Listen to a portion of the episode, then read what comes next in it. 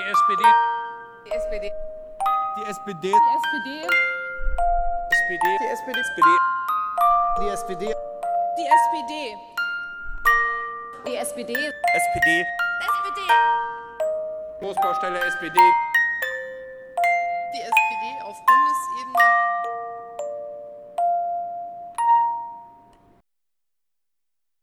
Mich wieder diese Scheinheiligkeit dieser Sonntagschristen dermaßen an, ihr könnt es euch gar nicht vorstellen. Ihr wir sind nicht der Korrekturverein der Union, sondern wir sind der Gegenentwurf. Geringe Aussicht auf Erfolg, den Tod als Gewissheit. Worauf warten wir, Genossinnen und Genossen? Wer den Ring zerstören und das Auenland retten will, der braucht dazu auch Mut und Kampfesgeist. Und mit diesen drei kämpferischen Reden von Luisa Boos, Generalsekretärin der baden-württembergischen SPD, von Micha Heidkamp aus NRW und Jessica Rosenthal aus dem Bundesvorstand der Jusos begrüße ich euch zur äh, vierten Folge des Sozipods mit dem fantastischen Titel Gute Reden, schlechte Reden.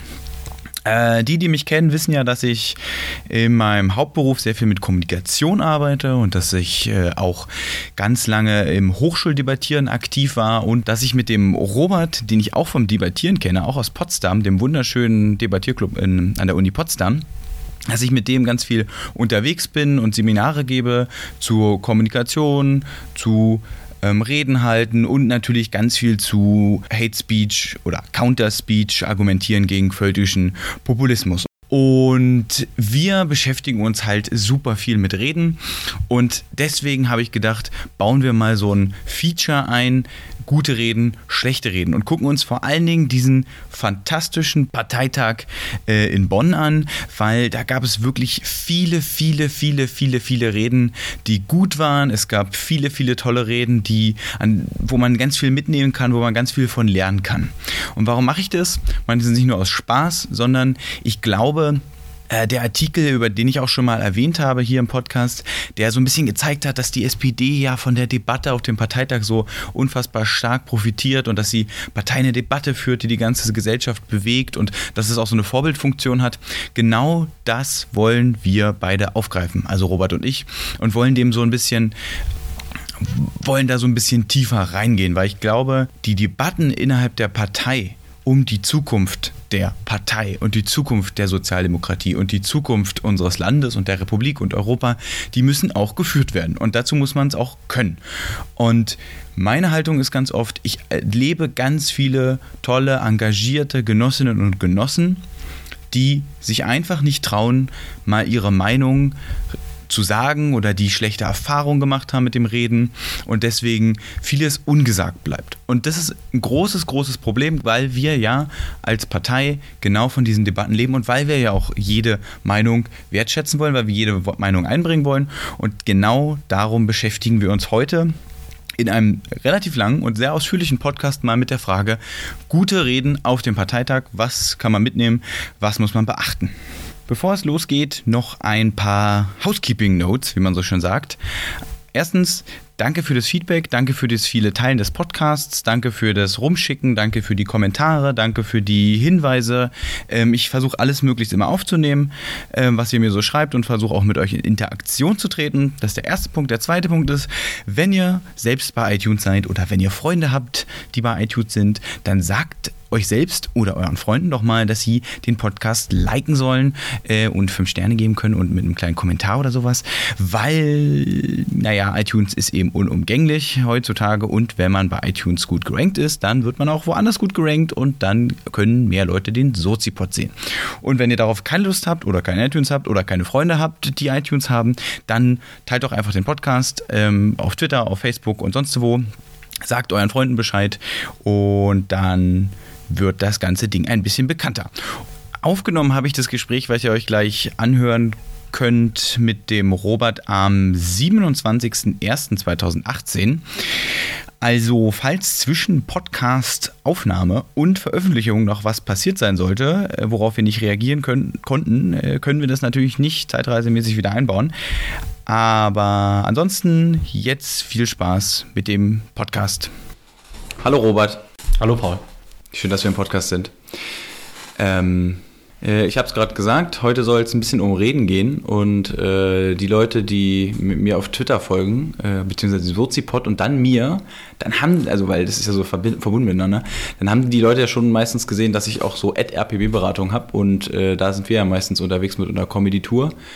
Äh, und wir beide haben, machen ein bisschen was Kommunikationsberatungsmäßiges, sind auch Debattierer ähm, und haben uns deswegen sehr intensiv mit Reden beschäftigt, also mit nicht nur mit dem Quatschen, was wir sonst jetzt gerade machen, sondern mit Reden als Substantiv. Ähm, aber erzähl mal erstmal was von dir und äh, wie du zum Reden gekommen bist und dann gehen wir in die Folge gute Reden, schlechte Reden. Ja, mein Name ist Robert. Ähm, ich glaube, ich war schon mein ganzes Leben lang extrovertiert, also bin ich wahrscheinlich so zum Reden gekommen und äh, irgendwann äh, hat mich ein guter Freund mit zum Debattierclub geholt und das hat mich sofort gefesselt, weil mir das ziemlich viel Spaß macht und dementsprechend habe ich die letzten fünf, sechs, sieben Jahre ziemlich intensiv debattiert und nebenbei studiert. Ähm, und ich habe äh, alles, was man in Deutschland gewinnen kann, habe ich den zweiten Platz gemacht. Also sehr semi-erfolgreich. Also wenn man ins Finale kommen möchte, ist mit mir an der richtigen Stelle. Wer ein Turnier gewinnen will, sollte gucken, dass er spätestens zum Finale noch den Teampartner wechselt. Und wir sind letztens ins Viertelfinale gekommen, also stimmt das auch nicht ganz. Ja, man, man kann auch nicht jeden bis ins Finale ziehen, Paul. Okay, genau. Und ähm, ähm, wir gehen ganz viel auf Tour, machen Redecoachings, wir machen ganz viel gegen Hate Speech, Kommunikation gegen Hate Speech, argumentieren gegen Rechts, gegen völkischen Nationalismus. Da könnt ihr euch mal durchlesen, was wir da so machen, aber darum soll es eigentlich gar nicht so viel gehen heute, sondern es soll eigentlich mehr um die Frage gehen, was war auf dem Parteitag los? Äh, es wurde ja viel gelobt, äh, wie da so die Debattenkultur war. Wie hast du das wahrgenommen, Robert? Ähm, ich würde das ganz zweiteilen. Ich fand die Redequalität auf dem Parteitag überwiegend sehr hoch, aber vor allem was die vielen kleinen Einzelredner angeht. Also nicht die großen Reden, wobei ich da Nahles jetzt rausnehmen werde. Ich glaube, über Nahles reden wir nachher noch, weil es scheint ja die meist debattierte Rede zu sein. Aber die großen Reden der Berühmtheiten, die fand ich jetzt nicht so pralle, aber die vielen kleinen Reden von ganz vielen Menschen, da fand ich das Niveau sehr, sehr hoch dafür, dass man vor ein paar hundert Leuten steht bei so einer wichtigen Veranstaltung. Was die Debattenkultur angeht, das ist, ist ja heute ein bisschen nur Nebenthema, fand ich nicht ganz so toll, weil wenn man aus dem Debattieren kommt, was ja den Debattierclub ausmacht, ist, man streitet nach gleichen Regeln. Und da muss ich ehrlich sagen, gleiche Regeln, äh, Regeln sind schon ähnlich lange Redezeiten, eine, eine klare Ansage, wer die Schlussrede hatte und nicht noch eine hinterher schieben und auch nicht irgendwie das Missbrauchen von bestimmten Redezeiten und dann einfach 20 Minuten statt über die Antragskommission zu reden, nochmal eine Führrede zu halten. Deswegen fand ich, ich habe da auch Schatten gesehen, was die Debattenkultur angeht und glaube, dass wir als SPD auch nochmal daran arbeiten müssen, wie wir mit unseren Statuten damit umgehen, wenn es eine tolle Kontroverse gibt, äh, wer dann die Regie bei so einem Parteitag übernimmt. Und das sollte nicht einer der beiden Lager sein, sondern dann sollte das Präsidium auch doch jemand Drittes sein.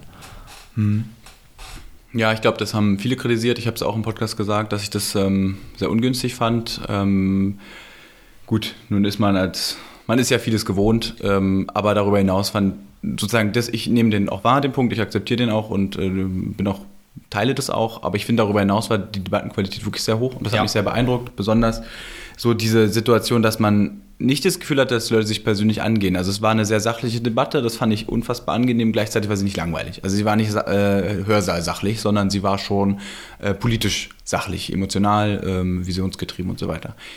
Ähm, wir werden ja, äh, du hast ja ziemlich viel vorbereitet für unsere Zuhörerinnen und Zuhörer, ähm, für viele Beispiele durchgehen äh, bei Reden. Bevor wir dazu kommen, auch es wird ja viel gestritten über die Bedeutung von Reden, auch auf YouTube-Channels, die wir so finden. Ähm, äh, jetzt verstehen Leute den Witz nicht. Wir haben einen ähm, semi-guten YouTube-Channel gefunden, der sich mit Redeanalysen beschäftigt und sehr oberflächlich mit ähm, dem Parteitag umgegangen ist. Das war auch so ein bisschen der Anlass für diesen Podcast hier, weil wir mal grundsätzlich über Reden re dann auch wirklich reden wollten und analysieren wollten.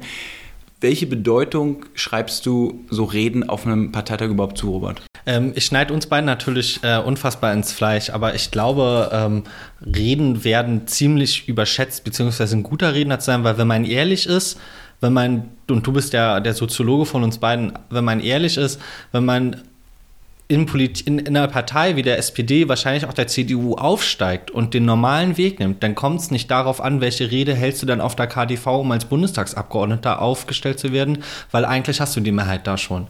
Du, du solltest da nicht total failen, du musst dann nochmal die Leute ansprechen, aber es reicht total, wenn du dann eine solide Rede hältst. Ich glaube, wenn wir ehrlich zu uns sind, die Anzahl an Debatten und an Reden, wo es am Ende auf die Rede ankam, weil man sagt, hier war es eine knappe Abstimmung und da hat es vielleicht den Ausschlag gegeben, das können wir an einer Hand abzählen, selbst wenn wir seit zehn Jahren in der Partei sind. Das heißt, ich kann mir durchaus vorstellen, dass Sachsen-Anhalt Landesparteitag vor zwei, drei Wochen, wo es 52 zu 51 war. Da kam es auf die Reden unter anderem von Kevin und von Sigmar an und da hat offensichtlich Kevin gewonnen, wobei man ja nicht weiß, wie die Stimmwanderung war. Insofern, who knows. Ich habe auch einmal im Kreis erlebt, zwei Stadträte, die gegeneinander ange an also angegangen sind. Für alle, die nicht aus Berlin kommen, äh, ein Bezirk bei uns ist so groß wie bei euch eine Stadt und ein Stadtrat ist dementsprechend ungefähr ein Senator. Und da gab es eine offene Abstimmung ohne vorige Lagerbildung und der erste Wahlgang ging genau stimmgleich aus das heißt ungefähr 55 zu 55. Und beide Reden haben sich überboten in nicht für sich werben. Das heißt, wenn einer von beiden, davon bin ich fest überzeugt, vorher sich professionelle Hilfe geholt hätte, 500 Euro ausgegeben hätte, hätte er den Job, mit dem er 8000 Euro im Monat verdient, ganz safe gehabt. Aber mhm. das sind die Ausnahmebeispiele, glaube ich. Ich glaube, meistens kommt es nicht darauf an, besonders gute Reden zu halten. Ich glaube, man sollte nur nicht negativ auffallen. Hm. Okay. Ähm, das im Kopf habend ja, und auch realistisch einschätzend. Ähm, was macht dann für dich eine gute Rede aus, Robert? Ähm, ich würde gerne auf ein paar Aspekte eingehen, ähm, die für mich für eine Rede wichtig sind. Und das Erste, und ich glaube, das ist das, worüber man auch vorher nachdenken muss, ist, welchen Zweck hat denn die Rede, die ich gerade halte? Weil eine Rede findet immer in einem Kontext statt. Ich kann nicht eine Rede auf dem Weißbrett planen und sagen, es ist eine gute Rede, wenn der Kontext ein anderer war dann ist die Rede trotzdem nicht gut. Was sind denn so Zwecke, wofür wir reden halt in der Partei? Ich kann für was kandidieren.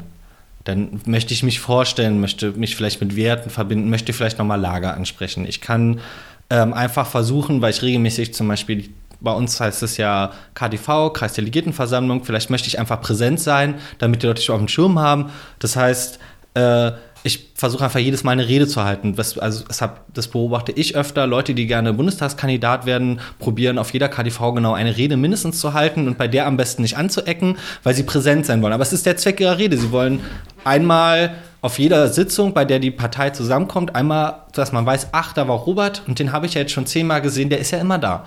Ähm, was anderes kann sein, dass ich einfach wirklich auffallen will, aus irgendwelchen Gründen. Vielleicht, weil ich polemisieren möchte, weil ich, aber weil ich auch möchte, dass man merkt, dass ich da bin, dann halte ich ja vielleicht eine ganz andere Rede als die Präsenzrede, wo ich nicht anecke. Wenn ich auffallen will, dann stelle ich mich vielleicht hin und greife unsere Bundestagsabgeordnete an. Oder ähm, wenn ihr in den höheren Weihen äh, seid auf dem Bundesparteitag, wollt ihr vielleicht einfach mal zitiert werden. Zum Beispiel von der Heute-Show. Zum Beispiel von der Heute-Show oder einfach bei Phoenix. Und wenn ihr zum Beispiel zitiert werdet, dann müsst ihr euch ja mal vorstellen, dann kommt es ja nicht auf die fünf Minuten an, die ich rede, weil Phoenix wird nicht fünf Minuten eure Rede zitieren, egal wie unfassbar gut sie ist, sondern sie wird ein bis zwei Sätze zitieren. Äh, das heißt, wenn ihr zitiert werden wollt, dann müsst ihr halt möglichst viele zitatfähige, geile Sätze sagen. Ähm, und ich glaube, das prominenteste Beispiel habe ich euch auch mal mitgebracht. Das können wir uns mal anhören. Wir, die wir hier in 5, 10, 20 Jahren Verantwortung übernehmen sollen, wollen und auch müssen, wir haben ein Interesse daran, dass hier noch was übrig bleibt von diesem Laden, verdammt nochmal. Genau, wir haben gerade, ich glaube, die berühmteste die, das berühmteste Zitat des letzten halben Jahres äh, im politischen Deutschland gehört. Das ist Kevins äh, Rede auf dem Bundesparteitag 2017. Ähm, und dieses, äh, diese Rede wurde geführt fünf Minuten später von zehn verschiedenen Magazinen auf, äh, auf Facebook als Zitat wiedergegeben, weil er so ein Gefühl wiedergegeben hat und weil es halt unfassbar griffig war. Und wenn euer Ziel, also als Zweck der Rede ist, ihr wollt mal zitiert werden, dann müsst ihr halt so eine Sätze da drin haben, die man gern zitiert. Dann müsst ihr davor und danach eine Pause haben, damit äh, auch der letzte Phoenix-Journalist mitkriegt, dass ihr gerade was Wichtiges gesagt habt. Gerade wenn da schon äh, 27 äh, Reden davor äh, kamen, ist das ja auch immer so ein Problem. Das sind ja so diese Snippets, die man einplant. Dieses, ich brauche 15 Sekunden, weil man weiß ungefähr, so ein Beitrag von so einem äh, Parteitag sind 15 Sekunden, äh, sind, oder so ein Bilder sind immer so äh, 10, 15 Sekunden lang. Ähm, glaubst du, es gibt da, also was mir dabei auffällt bei Kevin Kühnert, ist ja, dass er er macht ja so einen moralischen Bruch. Er sagt sozusagen, also das Zitat ist ja, die wird ja nicht nur zitiert, weil es kurz und knackig ist, sondern warum ist es knackig? Das ist ja die Frage, die man sich stellen muss. Also wie kann man sowas erreichen?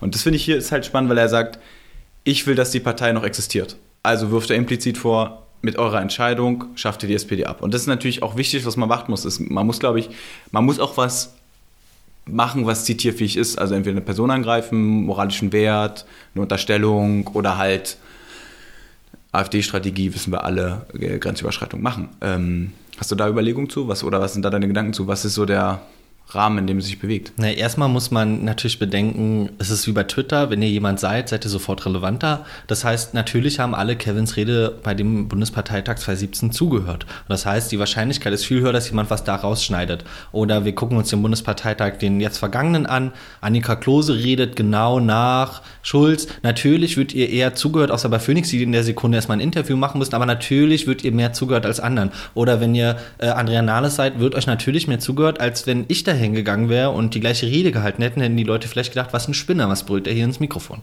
So, das bedeutet, also erstmal für alle Leute von euch, die, die nicht super fame sind, äh, für euch ist es noch viel schwieriger, zitiert zu werden, weil, weil ihr es auch noch schaffen müsst, dass die Leute euch gerade zuhören und dann sich noch den Satz rausholen, weil natürlich in der Logik von Medien ist ein Zitat von jemand, den man kennt, ja auch viel wertvoll. Das heißt, euers muss noch besser sein. Äh, aber ansonsten klar, man muss, äh, ich glaube, es muss in den Kontext passen. Es hilft natürlich, wenn der Saal ausrastet nach eurem Zitat. So, dann merken nämlich auch alle Anwesenden, oh, das war wohl relevant, weil das ist natürlich auch wieder so ein sich selbst bestätigender Effekt. Wenn viele applaudieren, wart ihr relevant? Was hat er denn gesagt? Ähm, es hilft wahrscheinlich auch, wenn ihr vielleicht gute Social Media Arbeit macht, zum Beispiel der Satz, der, wo ihr möchtet, dass der zitiert wird, schon zehn Sekunden später auf Twitter ist, weil ihr den Satz ja geplant habt und äh, jemand, der unten im Publikum sitzt, der zu euch gehört, der diesen Tweet eigentlich schon nur noch auf Senden geklickt hat. Also es gibt schon Mechanismen, aber ansonsten klar, er muss griffig sein, er muss auffallen. Guckt euch einfach Zitate von anderen berühmten Leuten an, die sind in sich immer schön. Also es, ich kann ja auch Zitate bringen, wo ihr alle denken würdet, das hat bestimmt mal jemand Schlaues gesagt, nur weil ich es in einem andächtigen Ton sage. So, also aber äh, zitiert werden ist jetzt natürlich, also bei Zweck der Rede, ich finde, der eine Prozent von 99 Prozent der Reden, die ich halte, ist vielleicht, ich möchte mal zitiert werden, weil wie viele von euch, euch reden auf dem Bundesparteitag und gehen da mit dem realistischen Ziel ein, rein, dass sie am Ende nochmal noch mal bei heute gezeigt werden. Also das ist, glaube ich, das sind fünf, sechs von den Zuhörern, die, die zuhören, Paul. Ich glaube auch Lars Klingbeil hörte zu. Meinst du? Hallo Lars, komm doch mal in den Podcast. Ich würde mich sehr freuen. Äh, Einladung gerne auch in meine Küche, gerne. Ich komme auch ins Willy Brandt-Haus, äh, wenn es sein muss. Ähm, okay, du hast uns noch äh, genau. was mitgebracht.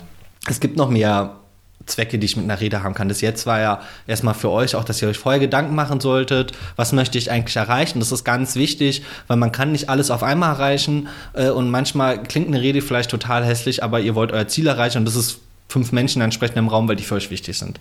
Das nächste, was man machen kann, eine Rede soll ja vielleicht auch Leute überzeugen, soll Leute irgendwo hinbringen, ist, finde ich, Emotionen wecken. Ich finde wirklich gute Reden im politischen Raum, die wecken Emotionen und das möchte ich gleichzeitig sagen, es ist auch unfassbar schwer, weil wenn es so leicht wäre, in jeder Rede Emotionen zu wecken, dann würden es ja alle machen und wenn wir mal ehrlich sind, ich nenne mal drei gute politische Redner in Deutschland, die nicht in unsere Partei gehören, Lindner, Gutenberg und Gysi sind hervorragende Redner, also kann man, kann man ihnen leider nicht absprechen, auch wenn ich zwei von drei nicht so mega gut finde.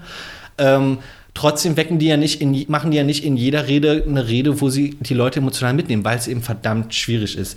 Ähm, und da gibt es verschiedene Wege, wie man Emotionen übertragen kann. Eins haben wir auf dem Bundesparteitag gesehen, es war Andrea Nahles, die sieben Minuten ins Mikrofon gebrüllt hat und äh, das politische Feuilleton feiert ihre Rede ja unfassbar.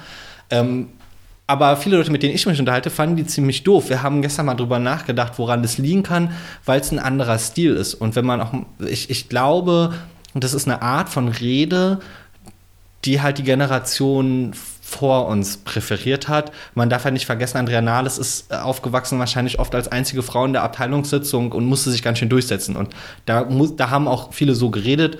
Ähm, bei mir hat es nicht so viel geweckt, aber es hat sehr offensichtlich und sehr nachprüfbar viele Emotionen in dem Raum geweckt, weil der Applaus war gigantisch. Genau, ich habe, äh, es gab diesen ähm, einen Artikel, ähm, wo es auch beschrieben wurde, äh, dass sie sozusagen im Stile der ähm, alten Arbeiterführer geredet ja. hat. Und ich glaube, das muss man auch einfach anerkennen, dass das was ist, was sehr gut funktioniert und was dadurch auch Emotionen weckt, weil es vielleicht eine Erinnerung weckt, weil es auch einen einen Bezugspunkt bietet, wo man sagt, ah, das ist ja wie früher bei Wiener, ja, da hat auch eigentlich nur geschrien.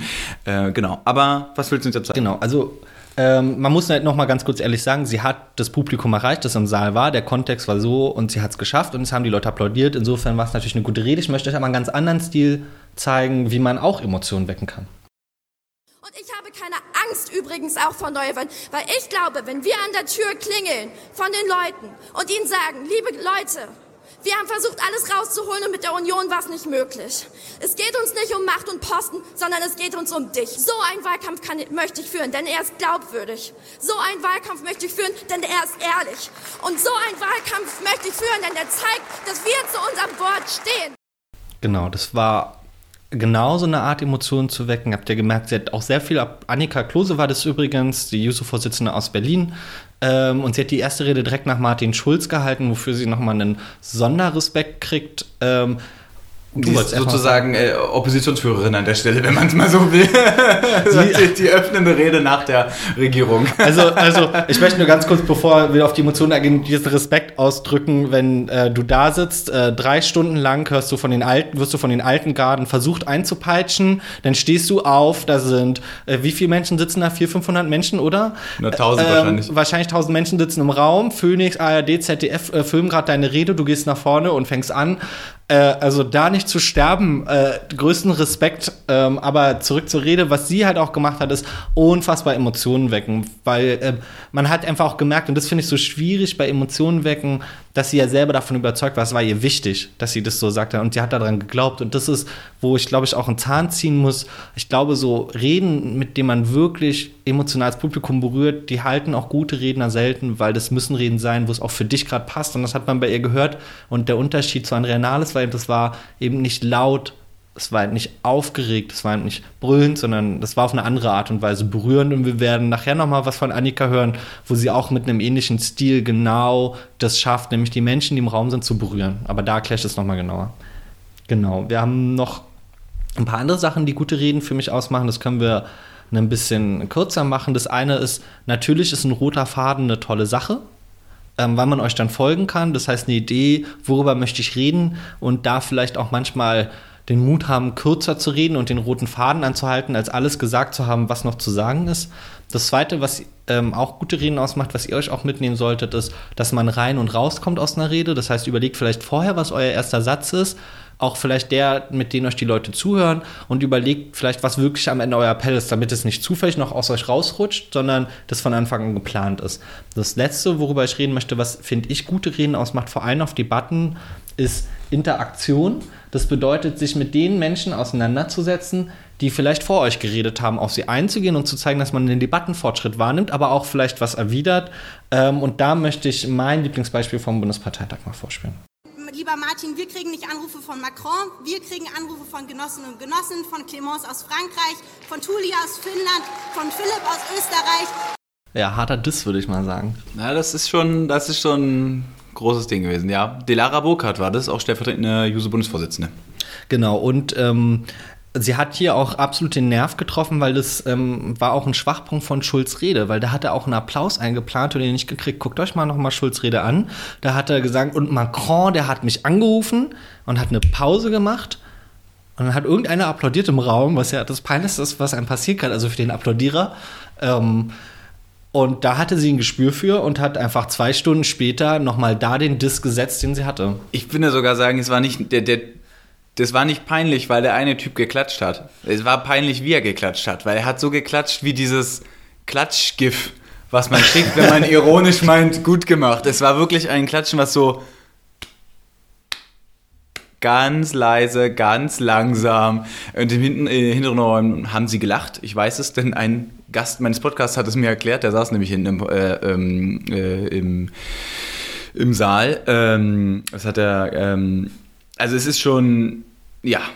Genau, ich wollte, worauf ich nochmal kommen wollte, weil mir das auch wichtig ist, neben über den Zweck der Rede nachdenken, ähm, ist wirklich dieses, hört den anderen Leuten zu, ähm, aus zwei Gründen. Einmal, damit ihr nicht irgendwas Irrelevantes sagt, weil Ähm, ich weiß, es ist schwer, eine Rede vorzubereiten, da steckt viel Arbeit drin, aber wenn jemand vor euch das Gleiche gesagt hat, dann sagt vielleicht was anderes, weil ihr langweilt die Leute im Raum. Und Interaktion im Sinne von auf die anderen eingehen, damit kann man halt auch wieder was entkräften, wenn es eine Debatte ist, kann aber auch zeigen, dass man äh, zuhört und vor allem, was ja sie macht, was auch Jessica Rosenthal gerne macht, ist sich mit den Mächtigen im Raum anlegen, weil dadurch fällt man wieder auf, weil man, man selber ist die Person, die Andrea Nahles gerade angepisst hat äh, oder Martin Schulz gedisst hat und damit fällt man viel mehr auf und damit ist die Rede wieder viel relevanter. Was wir als nächstes machen wollen oder was ich mit euch machen möchte, ist ähm, mal drei Reden hervorheben und die ein bisschen ausführlicher mit euch durchgehen, damit ihr mal bei drei ganz verschiedenen Reden äh, mal, mal, ein bisschen das Gefühl habt, worauf ich da geachtet habe und warum ich die spannend und toll fand. Wir werden alle Reden, die wir jetzt besprechen, äh, auch in den Shownotes verlinken, nicht wahr, Paul? Das ist ja nett. Das wäre hervorragend, Paul. Genau, die erste Rede, ähm, die ich euch ähm, vorspielen werde, die werden wir nicht in den Shownotes äh, verlinken, weil leider Gottes ist sie von, also ist nicht leider Gottes, sie ist von dem wunderschönen Landesparteitag Berlin 2017. Jeder, der da war, weiß, es waren wunderschöne zwölf Stunden. Ähm, die Rede war leider relativ weit hinten, weil wir erstmal sechs Stunden Aussprache und Grußworte hatten, bevor wir irgendwas äh, Inhaltliches gemacht haben. Und die Rede ist von Annika Klose wieder ähm, zum Thema ähm, zum Thema Flucht und Fluchtursachenbekämpfung oder Fluchtrouten. Also das ganze Thema, das damals ähm, besonders relevant war. Ähm, und leider ist die Tonspur auf dem YouTube-Video ziemlich kaputt, weswegen mir an der Stelle nochmal ein großes Dankeschön die Parteizentrale der Berliner SPD das als MP3 geschickt hat. Aber ihr könnt zumindest die von mir auserwählten Ausschnitte hören. Warum fand ich die Rede gut? Ähm, ich möchte vielleicht vorhin ein bisschen was zu der Rede sagen. Einmal ähm, möchte, wollte ich die Rede euch zeigen, weil es mir bei, wenn ich euch die Reden zeige, auch um die Personen geht, die sie halten. Annika ähm, sehe ich seit zwei Jahren reden, weil sie, weil ich nicht nur Berliner bin, sondern weil ich auch noch zufällig in ihrem Kreis bin. Das heißt, ich sehe relativ häufig von ihr reden.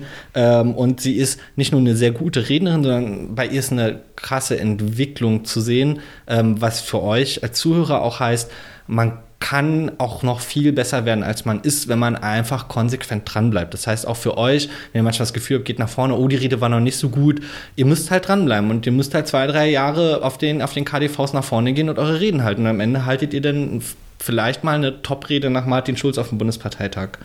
Ähm, warum die Rede jetzt ganz speziell? Ähm, ich fand, das war eine sehr bewegende Rede, äh, die wirklich Emotionen geweckt hat. Und sie schafft es halt, wenn ihr überlegt, alles, was über Nahles gesagt wurde, was sie angeblich auf dem Bundesparteitag gemacht hat oder bei vielen erreicht hat, das schafft Annika hier halt komplett ohne zu brüllen, indem sie die Leute im Saal wirklich anspricht bei einem Thema, das ihr unfassbar wichtig ist. Ähm, genau, und ich würde vielleicht mal mit dem ersten Teil anfangen, den ich mit euch hören möchte. Aber das Allerwichtigste ist, das ist auch mir das Wichtigste, dass wir überhaupt wieder Aufmerksamkeit auf dieses Thema lenken.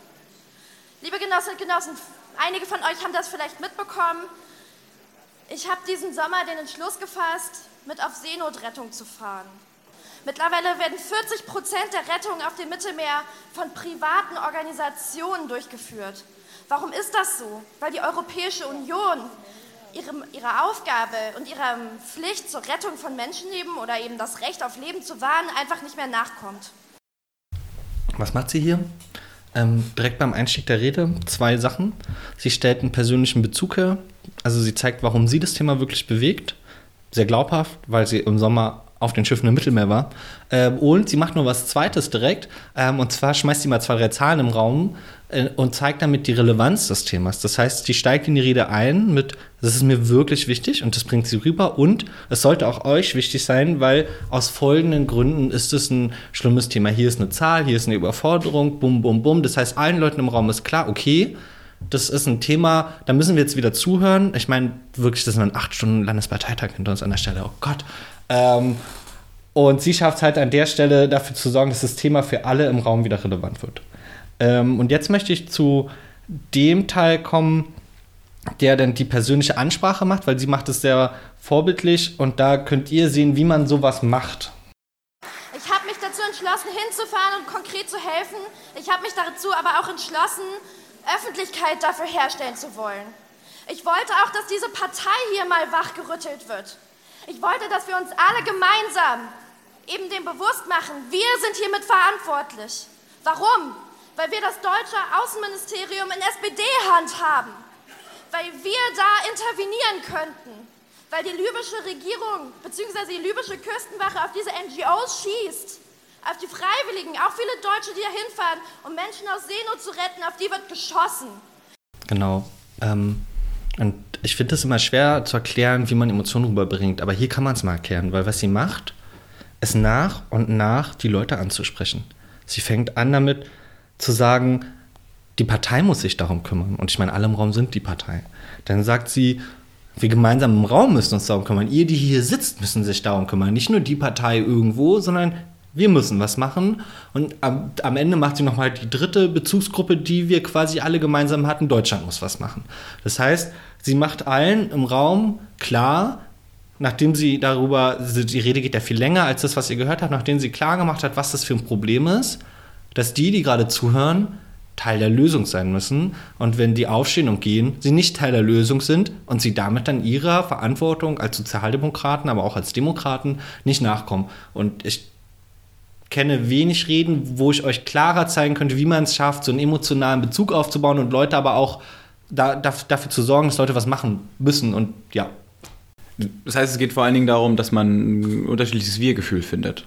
Also es kann ja auch unterschiedlich, also ich meine, wir als Demokraten, wir als Sozialdemokraten, aber auch wir als Menschen in Deutschland oder wir als Berlinerinnen und Berliner, also sozusagen die direkte Ansprache über eine Gemeinsamkeit herzustellen. Das ist das, wo, wo du sagen würdest, das ist immer ein guter Weg oder in der Regel ein guter Weg? Ich kann da von mir selber sprechen, wenn ich mal so emotionale Reden gehalten habe auf Debattierturnieren. Und wie gesagt, das konnte ich nur machen, wenn das Thema mich auch in der Sekunde berührt. Also ich kann auf Debattierturnieren zu jedem Thema für jede Seite irgendwas Tolles erzählen, aber diese Art von emotionale Rede, die konnte ich immer nur machen, wenn ich auch selber dachte, ja, wow, ich möchte jetzt mal, ich möchte jetzt mal wirklich mal was sagen, was mir wichtig ist und nicht um die Debatte zu gewinnen. Und was ich da gemerkt habe, ist auch, die Leute im Raum ansprechen, ist ein entscheidendes Mittel. Oh, und es kann auf verschiedene Art und Weisen sein. Das kann zum Beispiel, wenn ich über soziale Probleme rede, ich mache auf einem Debattierturnier, wo tut mir leid, nur Akademiker sitzen in ihrer Akademikerblase, den Leuten nochmal ins Gesicht sagen, dass es um sie hier nicht geht und sie sich das gar nicht vorstellen können, was Armut heißt, weil sie es noch nie erlebt haben. Aber mit der Art und Weise, Leute quasi im Raum direkt zu adressieren, äh, auf verschiedene Art und Weisen schafft man es, dass man sie auch berührt, weil sie merken, dass, äh, dass sie nicht nur Zuhörer sind, sondern irgendwie Teil dieses Diskurses, den ich gerade führe. Und das ist eine, ja, eine Art und Weise, wie man das machen kann. Aber ich glaube, es klappt auch wirklich nur, wenn euch das Thema wirklich zutiefst berührt, gerade in der Sekunde. What's next? Genau.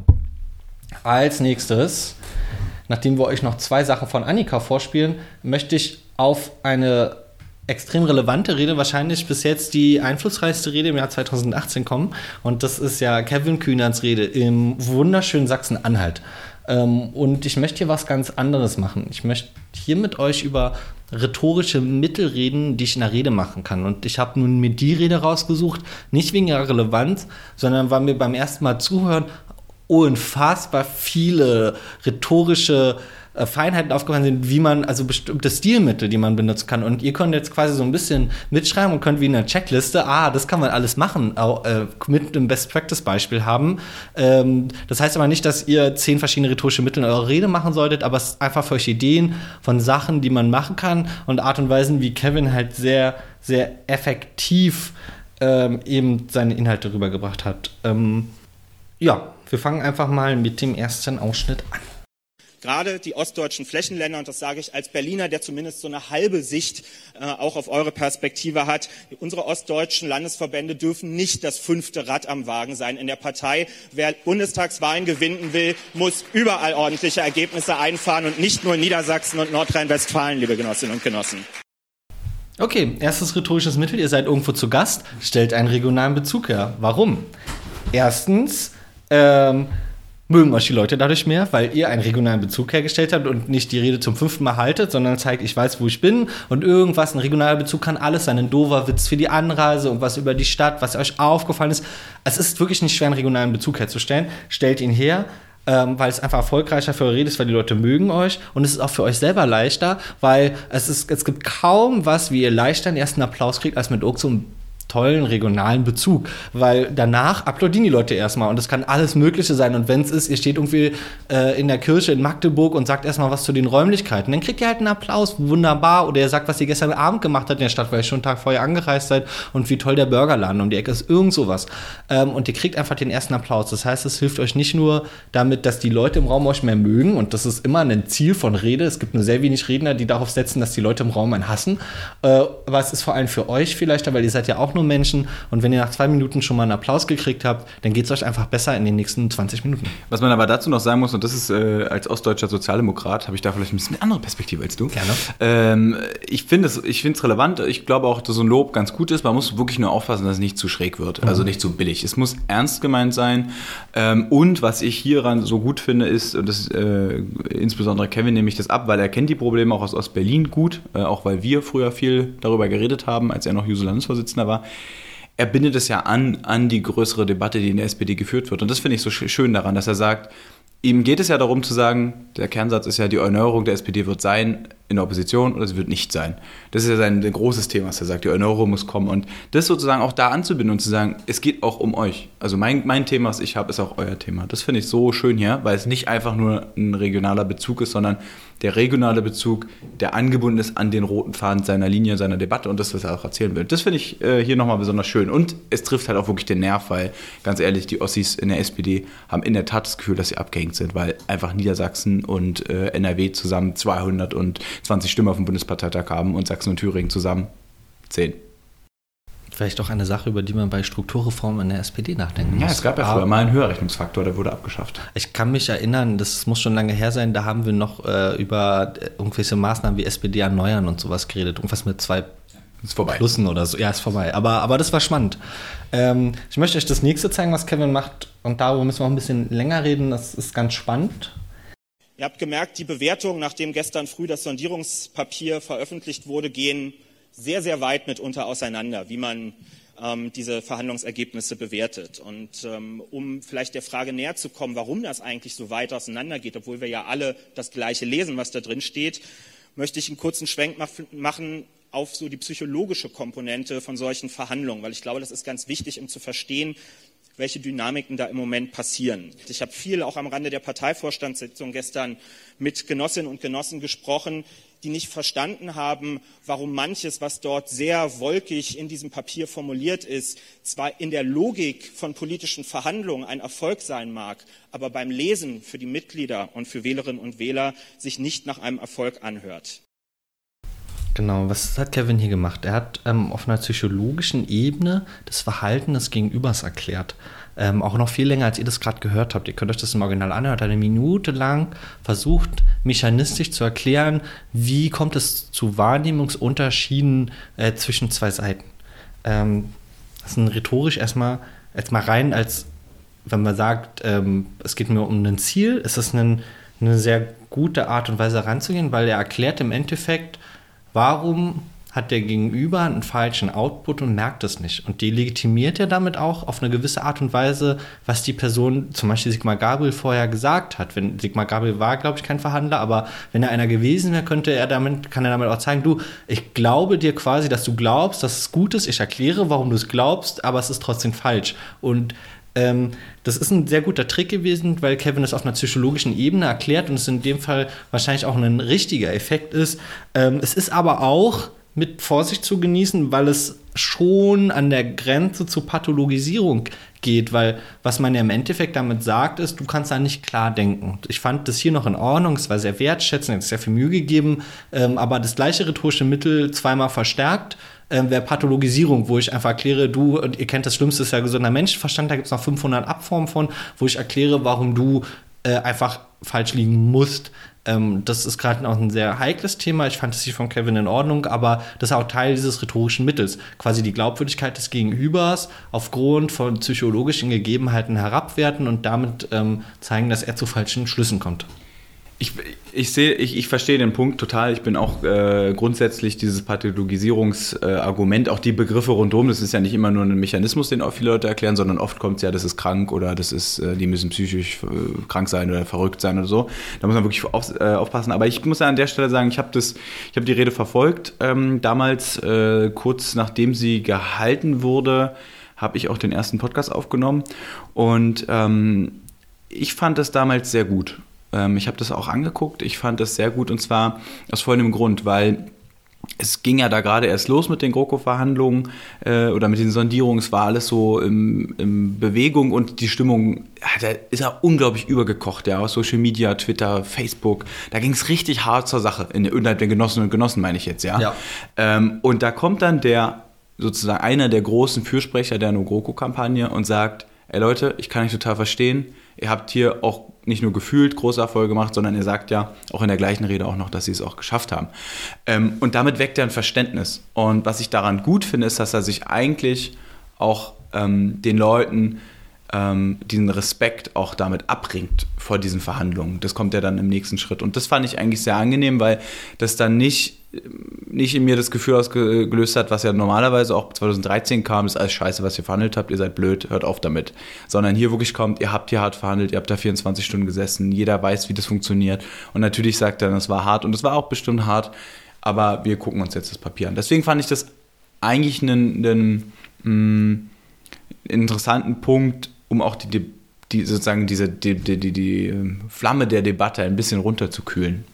Ich fand es auch vollkommen in Ordnung. Das habe ich auch gerade probiert. Ich habe auch lange überlegt, wie ich an die Rede rangehe. Genau deswegen. Ich wollte aber über den Punkt reden, wo dieses rhetorische Mittel irgendwo endet. Also, also bei rhetorischen Mitteln ist es wie bei vielen anderen Sachen. Man kann sie sehr unterschiedlich einsetzen und irgendwo ist eine Grenze und man kann darüber hinausgehen.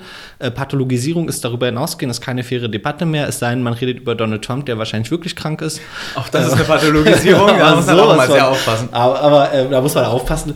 Aber ähm, ich fand es hier in Ordnung. Was ihr halt hier mitnehmen könnt, solange ihr euch in einem fairen Rahmen bewegt, dieses gerade auf einer psychologischen Ebene erklären, warum Menschen tun, was sie tun, ist bei Erklärungen in Debatten eigentlich immer unfassbar stark. Das könnt ihr euch super merken, immer wenn ihr was, wenn ihr erklären könnt, warum sich Menschen so verhalten, das können vor allem Psychologen und Soziologen gut, also wer von euch das studiert hat, ein bisschen, ja. Hat ein bisschen Glück gehabt. äh, ich würde mir manchmal wünschen, Paul, dass du es in Debatten auch könntest. äh, aber, aber damit kann man, das ist halt eine sehr gute Art und Weise, weil man da auch manchmal weg von dem Inhalt kommt hin zu, warum stehst du denn für den Inhalt? Und das, das ist ein sehr starkes Mittel, weil es auch sehr schwer ist zu verteidigen auf der anderen Seite. Ähm, aber ich finde es auch legitim. Ich würde zum nächsten Punkt kommen, den finde ich auch ganz spannend, gerade als Debattierer. Aber ich werbe eben auch darum, dass die Bewertung von Verhandlungsergebnissen immer anhand des ausgehandelten Textes, also am Wort, erfolgen muss. Was macht Kevin hier? Er definiert den Bewertungsrahmen der Debatte.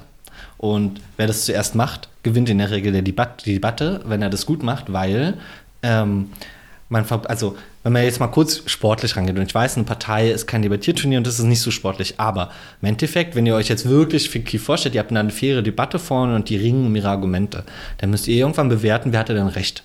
Und dafür müsst ihr irgendwie Maßstäbe anlegen. Und wenn jemand sich vorne hinstellt und sagt, pass auf, Leute, das hier ist der Maßstab, nach dem ihr das bewerten solltet und jeder Mensch ist so schlau, den Maßstab euch vorzuschlagen, den er gewinnt. Das macht Kevin hier auch. Dann hat er quasi erstmal die Hoheit über den Maßstab, wenn ihn keiner mehr angreift. Sigmar Gabel hat vorhin geredet, hat diesen Maßstab nicht definiert. Das heißt, es greift auch niemand mehr an. Kevin sagt, das ist der Maßstab, danach müsst ihr gehen. Der Maßstab ist hier, wir machen eine Textexergese ähm, und wenn wir die machen, dann gewinne ich, weil da steht das und das drin und das ist ja nach Adam Riese eine Obergrenze und fertig. Ähm, und das ist sehr, sehr geschickt. Das heißt, das solltet ihr auch mitnehmen, wenn ihr eine Debatte führt.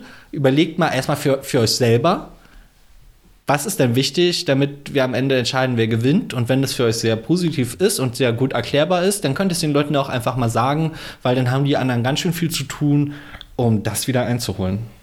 Ich finde es auch nochmal spannend, weil ich, ich finde, ähm, das ist, ich finde das auch nicht nur als rhetorisches Mittel wichtig, sondern auch grundsätzlich wichtig, weil das ist nun mal, da kommt auch wieder der Soziologe in mir durch, ja, die Menschen entscheiden nun mal aufgrund beschränkter Informationen. Ja. Es gibt keine perfekte Entscheidung, es gibt nicht die beste Entscheidung, aber es ist wichtig, auch der Transparenz halber. Das ist ein bisschen wie beim Framing, die, die, die, die Frames offen zu legen, die man hat, auch die Bewertungsrahmen offenzulegen, die man hat, ist Teil auch einer transparenten Debatte. Ich finde es furchtbar wichtig, dass auch, das erwarte ich auch vom Parteiverstand, ich erwarte das auch von Martin Schulz, dass er sagt, nach welcher Basis bewerte ich eigentlich die Entscheidung? Beziehungsweise, man muss es ja gar nicht so machen, dass man sagt, das ist jetzt der Maßstab, sondern man kann es auch anders sagen. Man kann sagen, ich schlage euch den Maßstab vor, dass wir das und das machen. Wir sollten doch da anhand der äh, berechnen, äh, wir sollten doch anhand dieses Maßstabs äh, entscheiden. Und natürlich, wenn man die anderen Reden jetzt auf dem Parteitag jetzt in Bonn gehört hat, weiß man, was der Maßstab des Parteivorstands ist. Was erreichen wir für die Menschen? Und das ist sozusagen ja ein unterschiedlicher Maßstab. Gut, dass ich nicht sofort geantwortet habe. Warum? Weil du was anderes sagst? Ministerposten, wollte ich sagen. Wie viele Ministerposten gibt es? Das ist einer mehr als beim letzten Mal. Dank CSU. Nein, ähm, ich, ich finde, das, es ist wirklich unfassbar wichtig, dass man das auch klar macht, weil der Maßstab ist ja auch immer verbunden mit den Zielen. Wenn ich sage, anhand was bewerte ich, dann ist auch klar, welche Ziele habe ich eigentlich? Und das kommt mir oft zu kurz. Mir kommt es wirklich oft zu kurz in den Debatten, die man hört, dass klar wird, woran ist das, also mein Argument schwebt nicht im, im loyalen Luftraum, sondern ich habe ein gewisses Ziel dahinter und das ist auch in Ordnung. Und wenn das Ziel ist, für die äh, äh, für, die, für den Parteiverstand, wir wollen möglichst viele Ressorts für uns auch gewinnen, weil wir dann auch die kleinen Entscheidungen, die nicht im Koalitionsvertrag stehen, entscheiden können. Das ist für die SPD wichtig, gerade bei einem Rechtsruck oder wie auch immer, wenn das definiert. Und deswegen ist unser Maßstab eben, wie können wir an die Schaltstellen kommen, damit wir möglichst viel Politik beeinflussen. Das ist legitim und das ist auch eine Form von Transparenz. Und das gehört für mich auch zu einer guten Debatte. Ich äh, stimme dir da vollkommen zu. Ich glaube, zu einer guten Debatte, wenn, also wenn wir jetzt wirklich wieder davon ausgehen, eine Debatte, wo wir um, um die besten Argumente streiten, dann finde ich das wichtig, den Bewertungsmaßstab. Ich finde es auch wichtig, darüber zu reden, warum ist das relevant, worüber ich rede, was ist das relevante Problem und sich darüber zu streiten, nicht nur über die Erklärung des Problems, sondern auch über die Relevanz der Probleme. Und wenn es die andere Seite nicht macht, dann ist es halt nicht mein Problem. Also das macht, das, ich finde, das macht mich nicht, also ich muss mich ja nicht, ich muss ja nicht mit Absicht was Schlechtes machen. Ich kann ja sagen, das ist für mich eine gute Debatte, wenn ich über Relevanz und über Bewertung rede. Und wenn ich der Einzige bin, der darüber redet, na dann habe ich anscheinend auch schon am meisten über das Thema nachgedacht. Und das ist ja dann auch legitim. Kommen wir zum nächsten wunderschönen rhetorischen Mittel von Kevin. Und in diesem Papier steht Folgendes drin. Dumm, die dumm, die dumm. Stellen wir fest, dass die Zuwanderungszahlen die Spanne von jährlich 180 bis 220.000 nicht übersteigen werden. Zitat Ende. Da steht nicht sollen oder müssten oder könnten. Da steht werden. Die Verhandlerinnen und Verhandler haben sich darauf festgelegt, dass sie mit welchen politischen Maßnahmen auch immer, das wird dort nicht ausgeführt, dafür sorgen, dass spätestens bei 220.000 Euro Schluss, äh, Euro, meine Güte, Geflüchteten Schluss ist.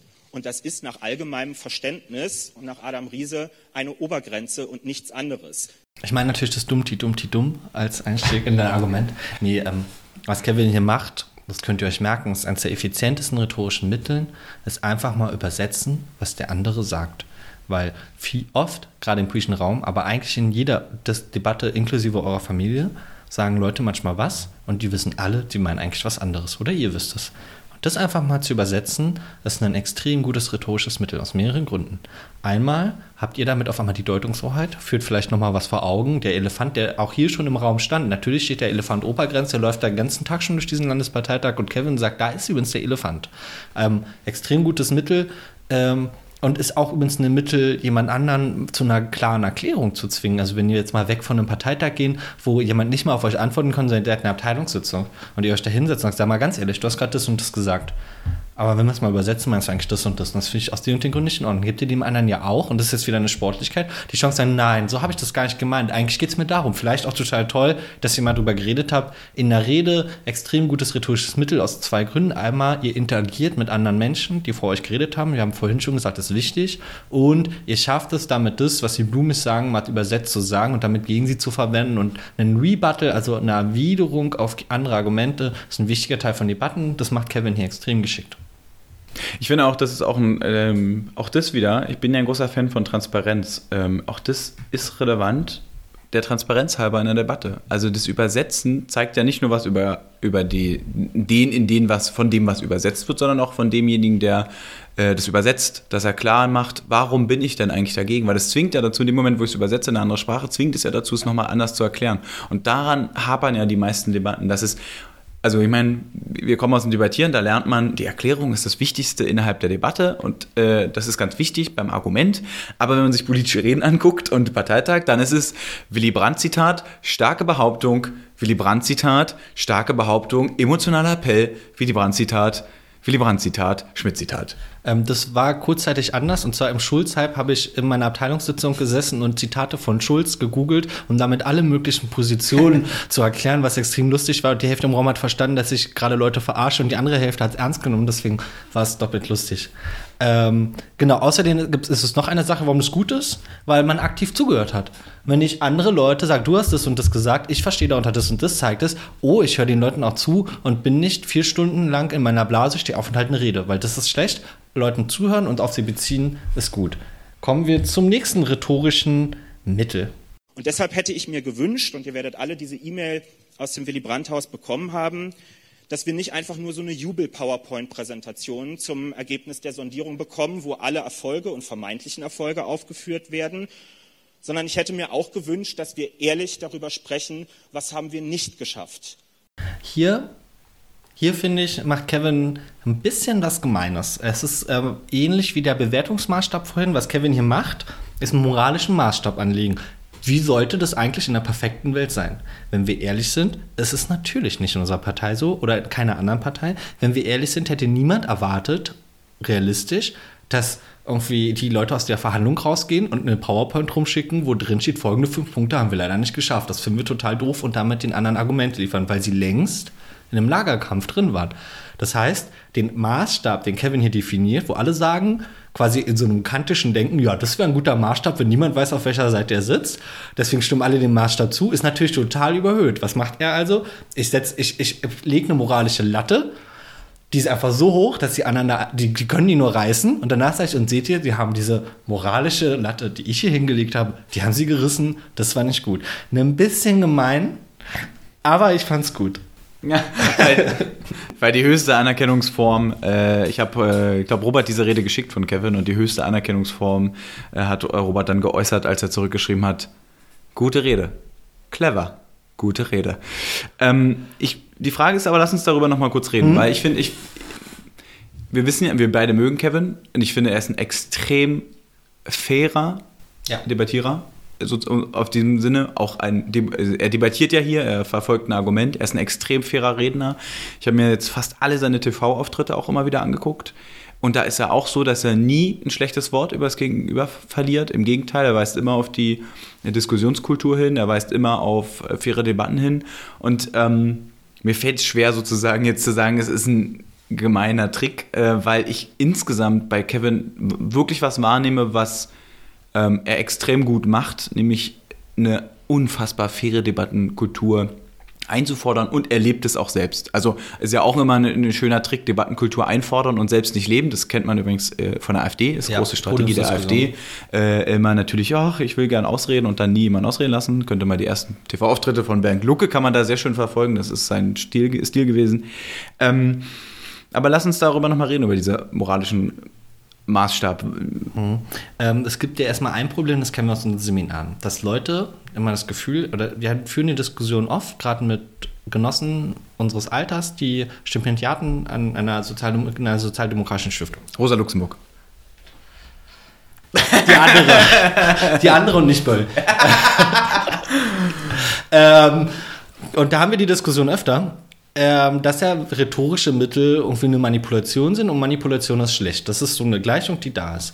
Erstmal, jede Unterhaltung von mir mit irgendjemand ist ja eine Art von Manipulation, weil in der Regel probiere ich dich ja von was zu überzeugen, was du noch nicht hast. Und das ist nämlich auch das Problem, was ihr jetzt habt, wenn ihr den Podcast hört, weil ihr wahrscheinlich als anders auf Reden gucken werdet, nur weil Robert diese fiesen Informationen in euren Kopf gepflanzt hat. Das ist so gemein. So gemein von dir, Robert. Du hast jetzt alle manipuliert, die hier zuhören. Genau, worauf möchte ich aber zurückkommen?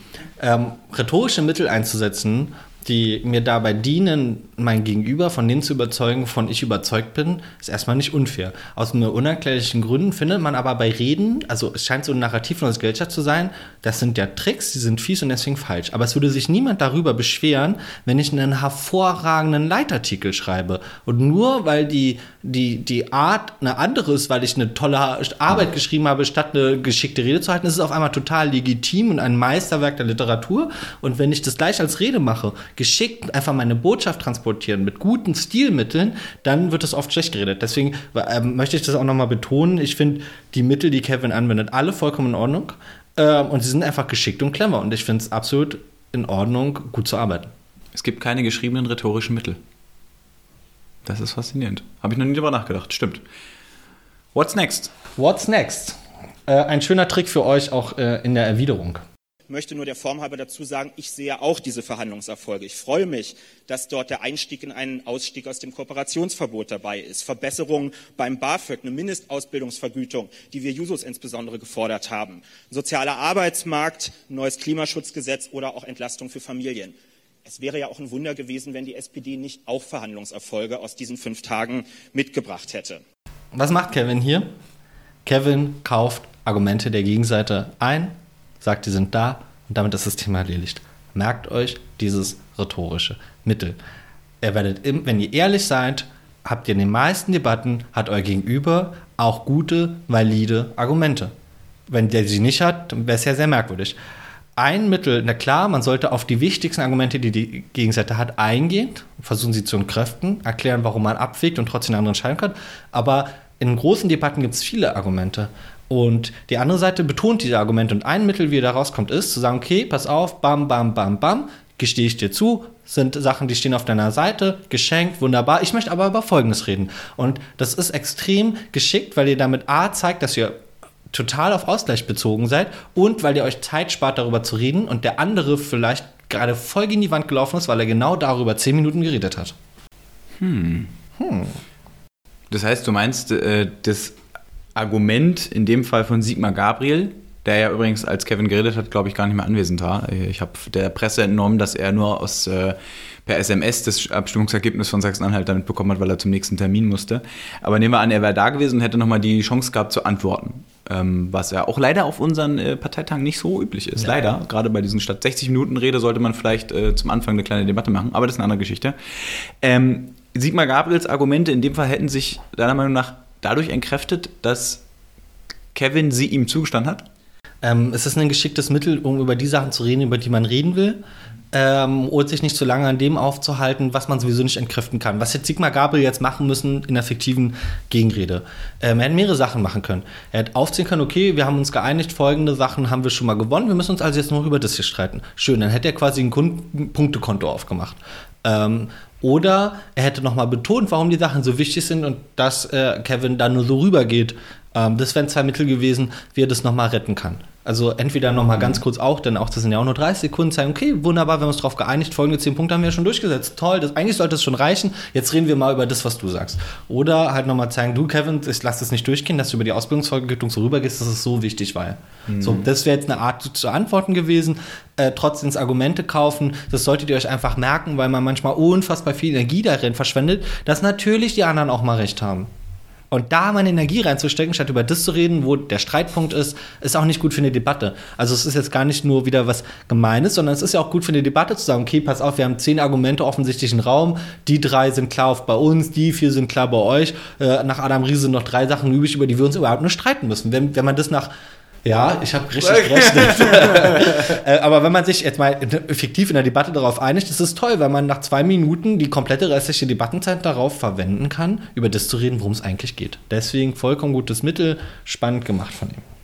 Nur noch zwei Sachen von Kevin, dann habt ihr den rhetorischen Mittelzoo von Kevin überstanden. Wer diesen Text einmal am PC durchgeht und nach Kernbegriffen sucht, wird Folgendes feststellen. Schon jetzt, und das ist nur das Sondierungspapier, das sind nur 40 Seiten und nicht 200 irgendwas wie beim Koaliz äh, Koalitionsvertrag, schon jetzt vier Evaluationen, fünf Kommissionen, acht Prüfaufträge. Und zwar nicht zu irgendwelchen Kleinigkeiten, sondern zu Fragen von Rente, von Nachhaltigkeit, von Demokratisierung unserer Gesellschaft. Das sind die Themen, die hier wieder in irgendwelche Arbeitsgruppen verschoben werden, wo ich doch ganz genau weiß, unter dieser Bundeskanzlerin werden die keiner Entscheidung zugeführt. Was macht Kevin hier? Das könnt ihr euch merken. Kevin macht hier quasi eine Textanalyse. Die könnt ihr auch machen, indem er einfach was zählt. Und fragt mich nicht warum. Unsere Gesellschaft steht unfassbar auf Statistiken und Zahlen, weil es aus irgendwelchen Gründen objektiv wird. Das ist der Grund, warum man irgendwann in der Philosophie, wenn man über Ökonomie geredet hat, und A und B auf den Zettel geschrieben hat und gesagt, man hat was Richtiges ausgerechnet. Und alle glauben das. Also VWL ist eine, anscheinend eine der glaubhaftesten Geisteswissenschaften, die es gibt auf der Welt. Das gleiche macht er hier. Er hat einfach, er nimmt einfach Zahlen und die sind faktisch richtig. Ihr könnt es ja auch nachprüfen und führt macht daraus eine Aussage, die auch in der Tendenz natürlich stimmt. Ich glaube, Textanalysen sagen durchaus was auf. Wenn in dem Text ganz oft würde, hätte, könnte steht, dann ist der Text natürlich nicht so konkret wie folgende zehn Maßnahmen haben wir beschlossen. Das heißt, ähm, und das ist eine, eine, eine, gute Art der Analyse, aber es hilft euch auch, das ist auch für euch eine schnelle Art, wie ihr auf was reagieren könnt, weil ihr dann mit Zahlen kommt, mit was Nachprüfbaren ähm, und damit auch eine Tendenz zeigen kann. Das, das macht er hier und das ist ein extrem guter Trick oder es ist ein extrem gutes Mittel, weil Menschen, warum weiß ich nicht, unfassbar auf Zahlen und Statistiken stehen. Ich äh, habe da sogar noch, ich, ich finde es gut, äh, also ich finde es eine spannende Sache. Ich würde da sogar noch einen Schritt davor setzen, vor der Analyse des Textes, ist auch mal den Text lesen. Ähm, also ich muss wirklich sagen, ich bin jetzt ein Jahr der, äh, im Kommunalparlament und die Antragstexte sind ja meistens nicht so lang, weil die Begründung ja meistens lang ist. Aber was wir schon über Themen gestritten habe, haben, wo ich dann nach vorne gehe und sage, Leute, es steht nicht drin. Hier steht nicht drin, wir wollen, das war in der letzten Woche, die anonymisierte Bewerbung für alle einführen. Hier steht drin, wir wollen ein Pilotprojekt machen. Und dann übersetzen, was heißt eigentlich ein Pilotprojekt. Also, was mir wirklich oft auch fehlt in der Debatte, ist die Beschäftigung mit dem Text. Das merkt man auch auf Landesparteitagen. Es ist wirklich wichtig, dass man ab und zu nicht nur den Text analysiert, sondern einfach mal den Text zitiert und klar macht, was da steht. Ich finde, man hat es wunderschön in der NetzDG-Debatte gesehen. Ähm, ich sehe das NetzDG auch kritisch als Disclaimer vorweg. Ähm, aber ich hatte das Gefühl, 90 Prozent der Menschen, die sich an dieser Debatte beteiligt haben, haben nie in dieses Gesetz reingeguckt und haben Sachen kritisiert, die so nicht stattgefunden haben. Zum Beispiel, da wurde ein Account wegen dem NetzDG geblockt. Im NetzDG steht aber nichts vom Blocken von Accounts drin. Das heißt, es kann kein Account wegen dem NetzDG geblockt werden sein. Aber das sind so Sachen, das ist mir auch extrem aufgefallen in dieser Debatte, dass fast niemand dieses Ding gelesen hat, aber alle drüber reden wollten. Bevor wir jetzt weitermachen, kündige es einfach an, machen wir eine kurze Pause, weil das schon ein bisschen anstrengend ist. Und danach geht es weiter mit Kevin. Richtig. Gut. So, wir sind wieder da und jetzt geht es weiter mit dem letzten rhetorischen Mittel von Kevin in der Rede. Ja, einige sagen jetzt, die Koalitionsverhandlungen würden ja noch kommen, da kann sich ja noch so viel bewegen. Da muss man sich jetzt auch mal entscheiden. Man kann nicht bei den schwierigen Punkten sagen, das wird alles nochmal neu aufgemacht. Da ist ja das letzte Wort noch gar nicht gesprochen. Und bei dem, was gut gelaufen ist, sagt man, klasse, haben wir alles schon auf der Habenseite. Hier ist eine Liste mit 60 Punkten, die die SPD durchgesetzt hat. Entweder es ist ausverhandelt oder es ist nicht ausverhandelt. Einer der effizientesten Tricks, die man in Debatten machen kann, ist einen offensichtlichen Widerspruch der Gegenseite, beziehungsweise muss ja nicht offensichtlich sein, einen Widerspruch des Gegenübers aufzeigen. Ähm, warum ist das so?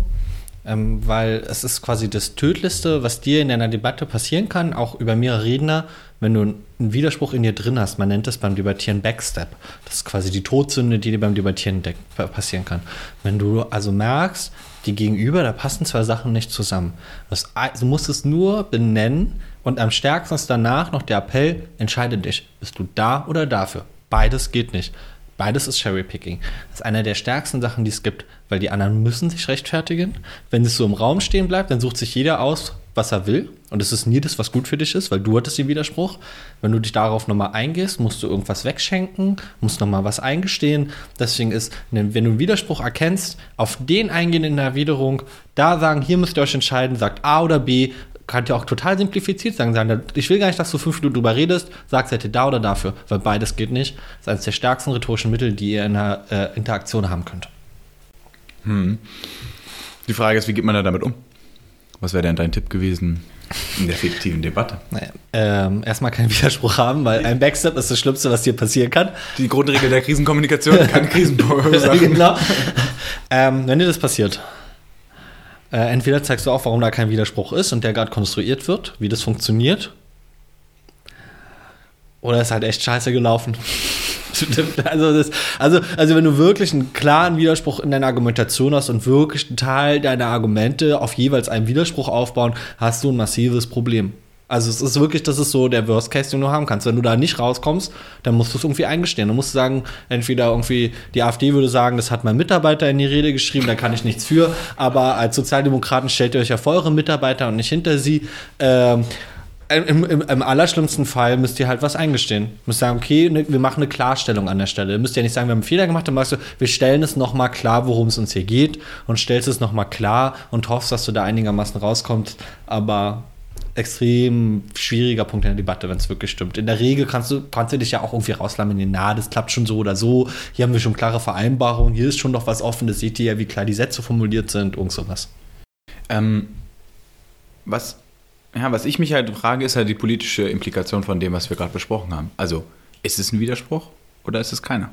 Sind wir aber weg von den Reden gekommen? Ich weiß, aber das ist ja der, der zentrale Punkt. Ähm, ich glaube, wenn wir in einer realen Logik sind, in der Martin Schulz vielleicht Kontakt mit Angela Merkel auch so zwischen den Sondierungsgesprächen, per SMS habe ich gehört oder sowas, oder die Leute auch in dem Raum saßen, ist den Leuten vielleicht auch über der Textebene hinaus klar, das sind offene Punkte, die haben wir offen formuliert. Wir wissen vielleicht auch, was die Leute voneinander wollen und sagen es nur noch nicht. Zum Beispiel, wenn die Union im Bereich Netzpolitik reinschreibt, dass die Polizei gleiche Befugnisse online wie offline haben soll, dann ähm, klingt es äh, vielleicht ganz nett. Für Netzpolitiker klingt es aber wie eine Drohung. Aber wir waren ja alle nicht im Raum. Wir wissen nicht, was da vielleicht hintersteckt. Mhm. Ähm, das heißt, für mich das kann durchaus sein, dass ich sagen kann, das und das und das auf der Habenseite, das haben wir relativ klar äh, abgesprochen den, unter den Verhandlungsführern und das und das und das. Da war uns auch klar, dass das nur eine Richtung ist und dass da auch Verhandlungsspielraum ist.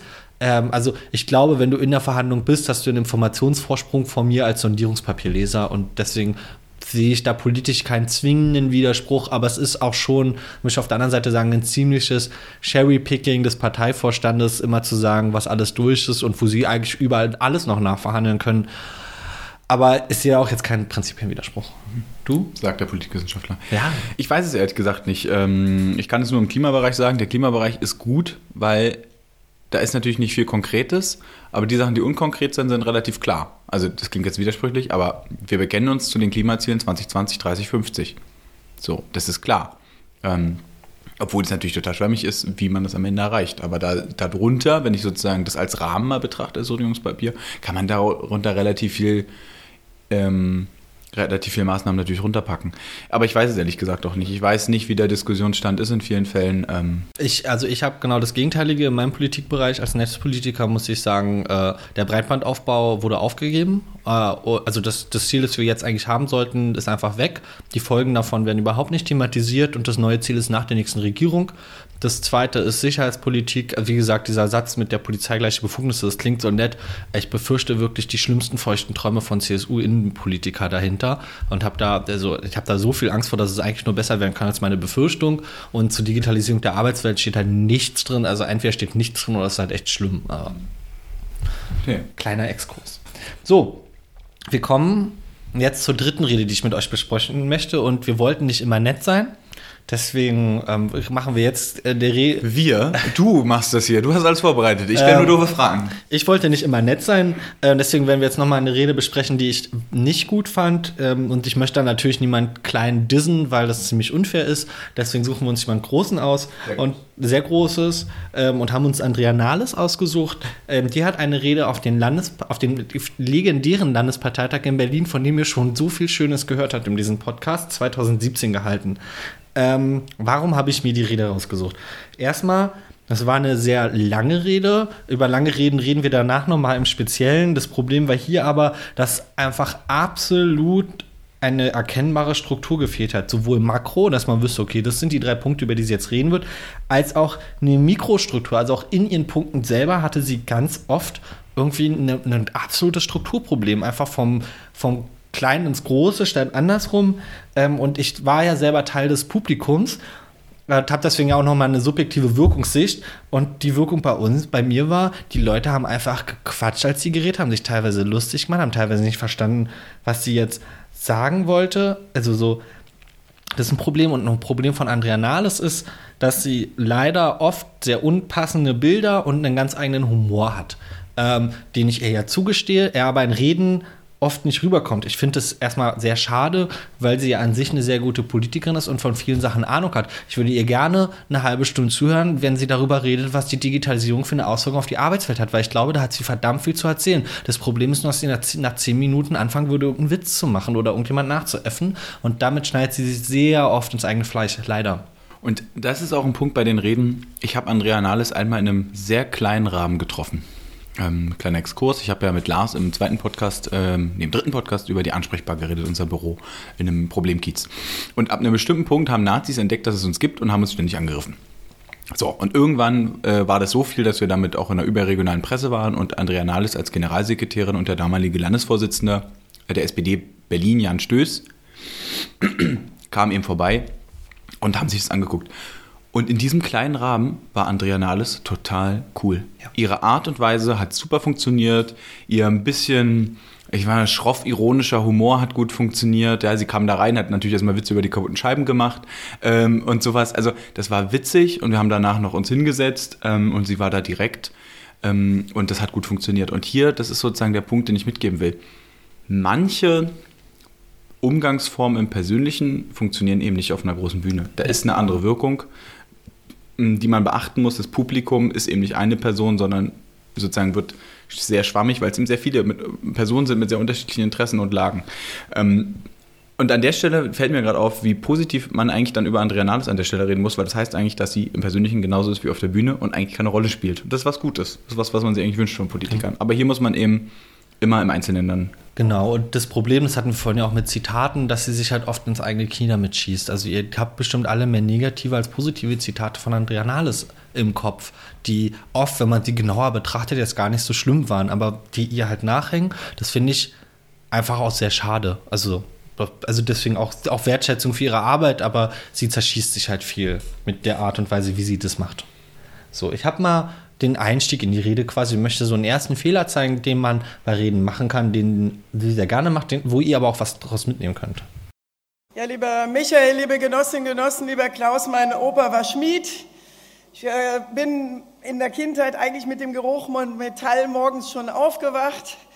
Da siehst du, es ist aber nicht nur deswegen, dass ich mich wirklich freue, dass diese Resolution und diese Geschlossenheit heute hier ist.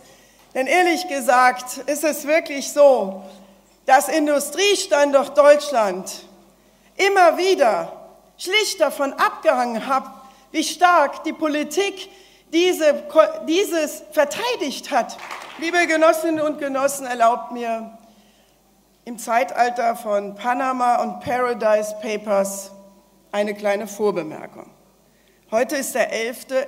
.11. Nee, nee, nee. Ihr denkt jetzt an das Falsche.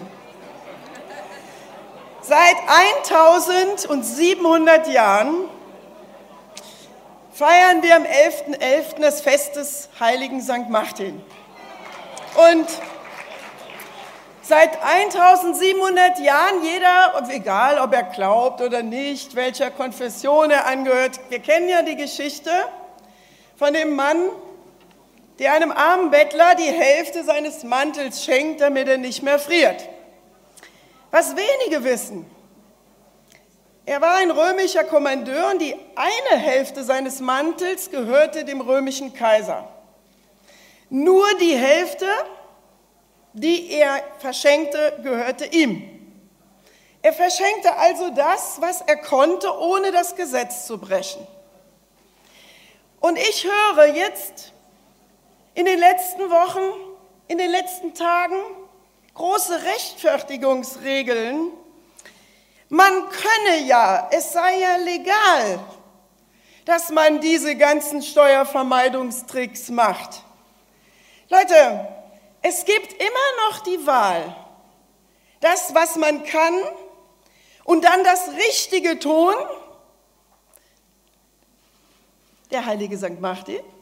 Oder das, was man kann und was legal ist und dann das Falsche tun.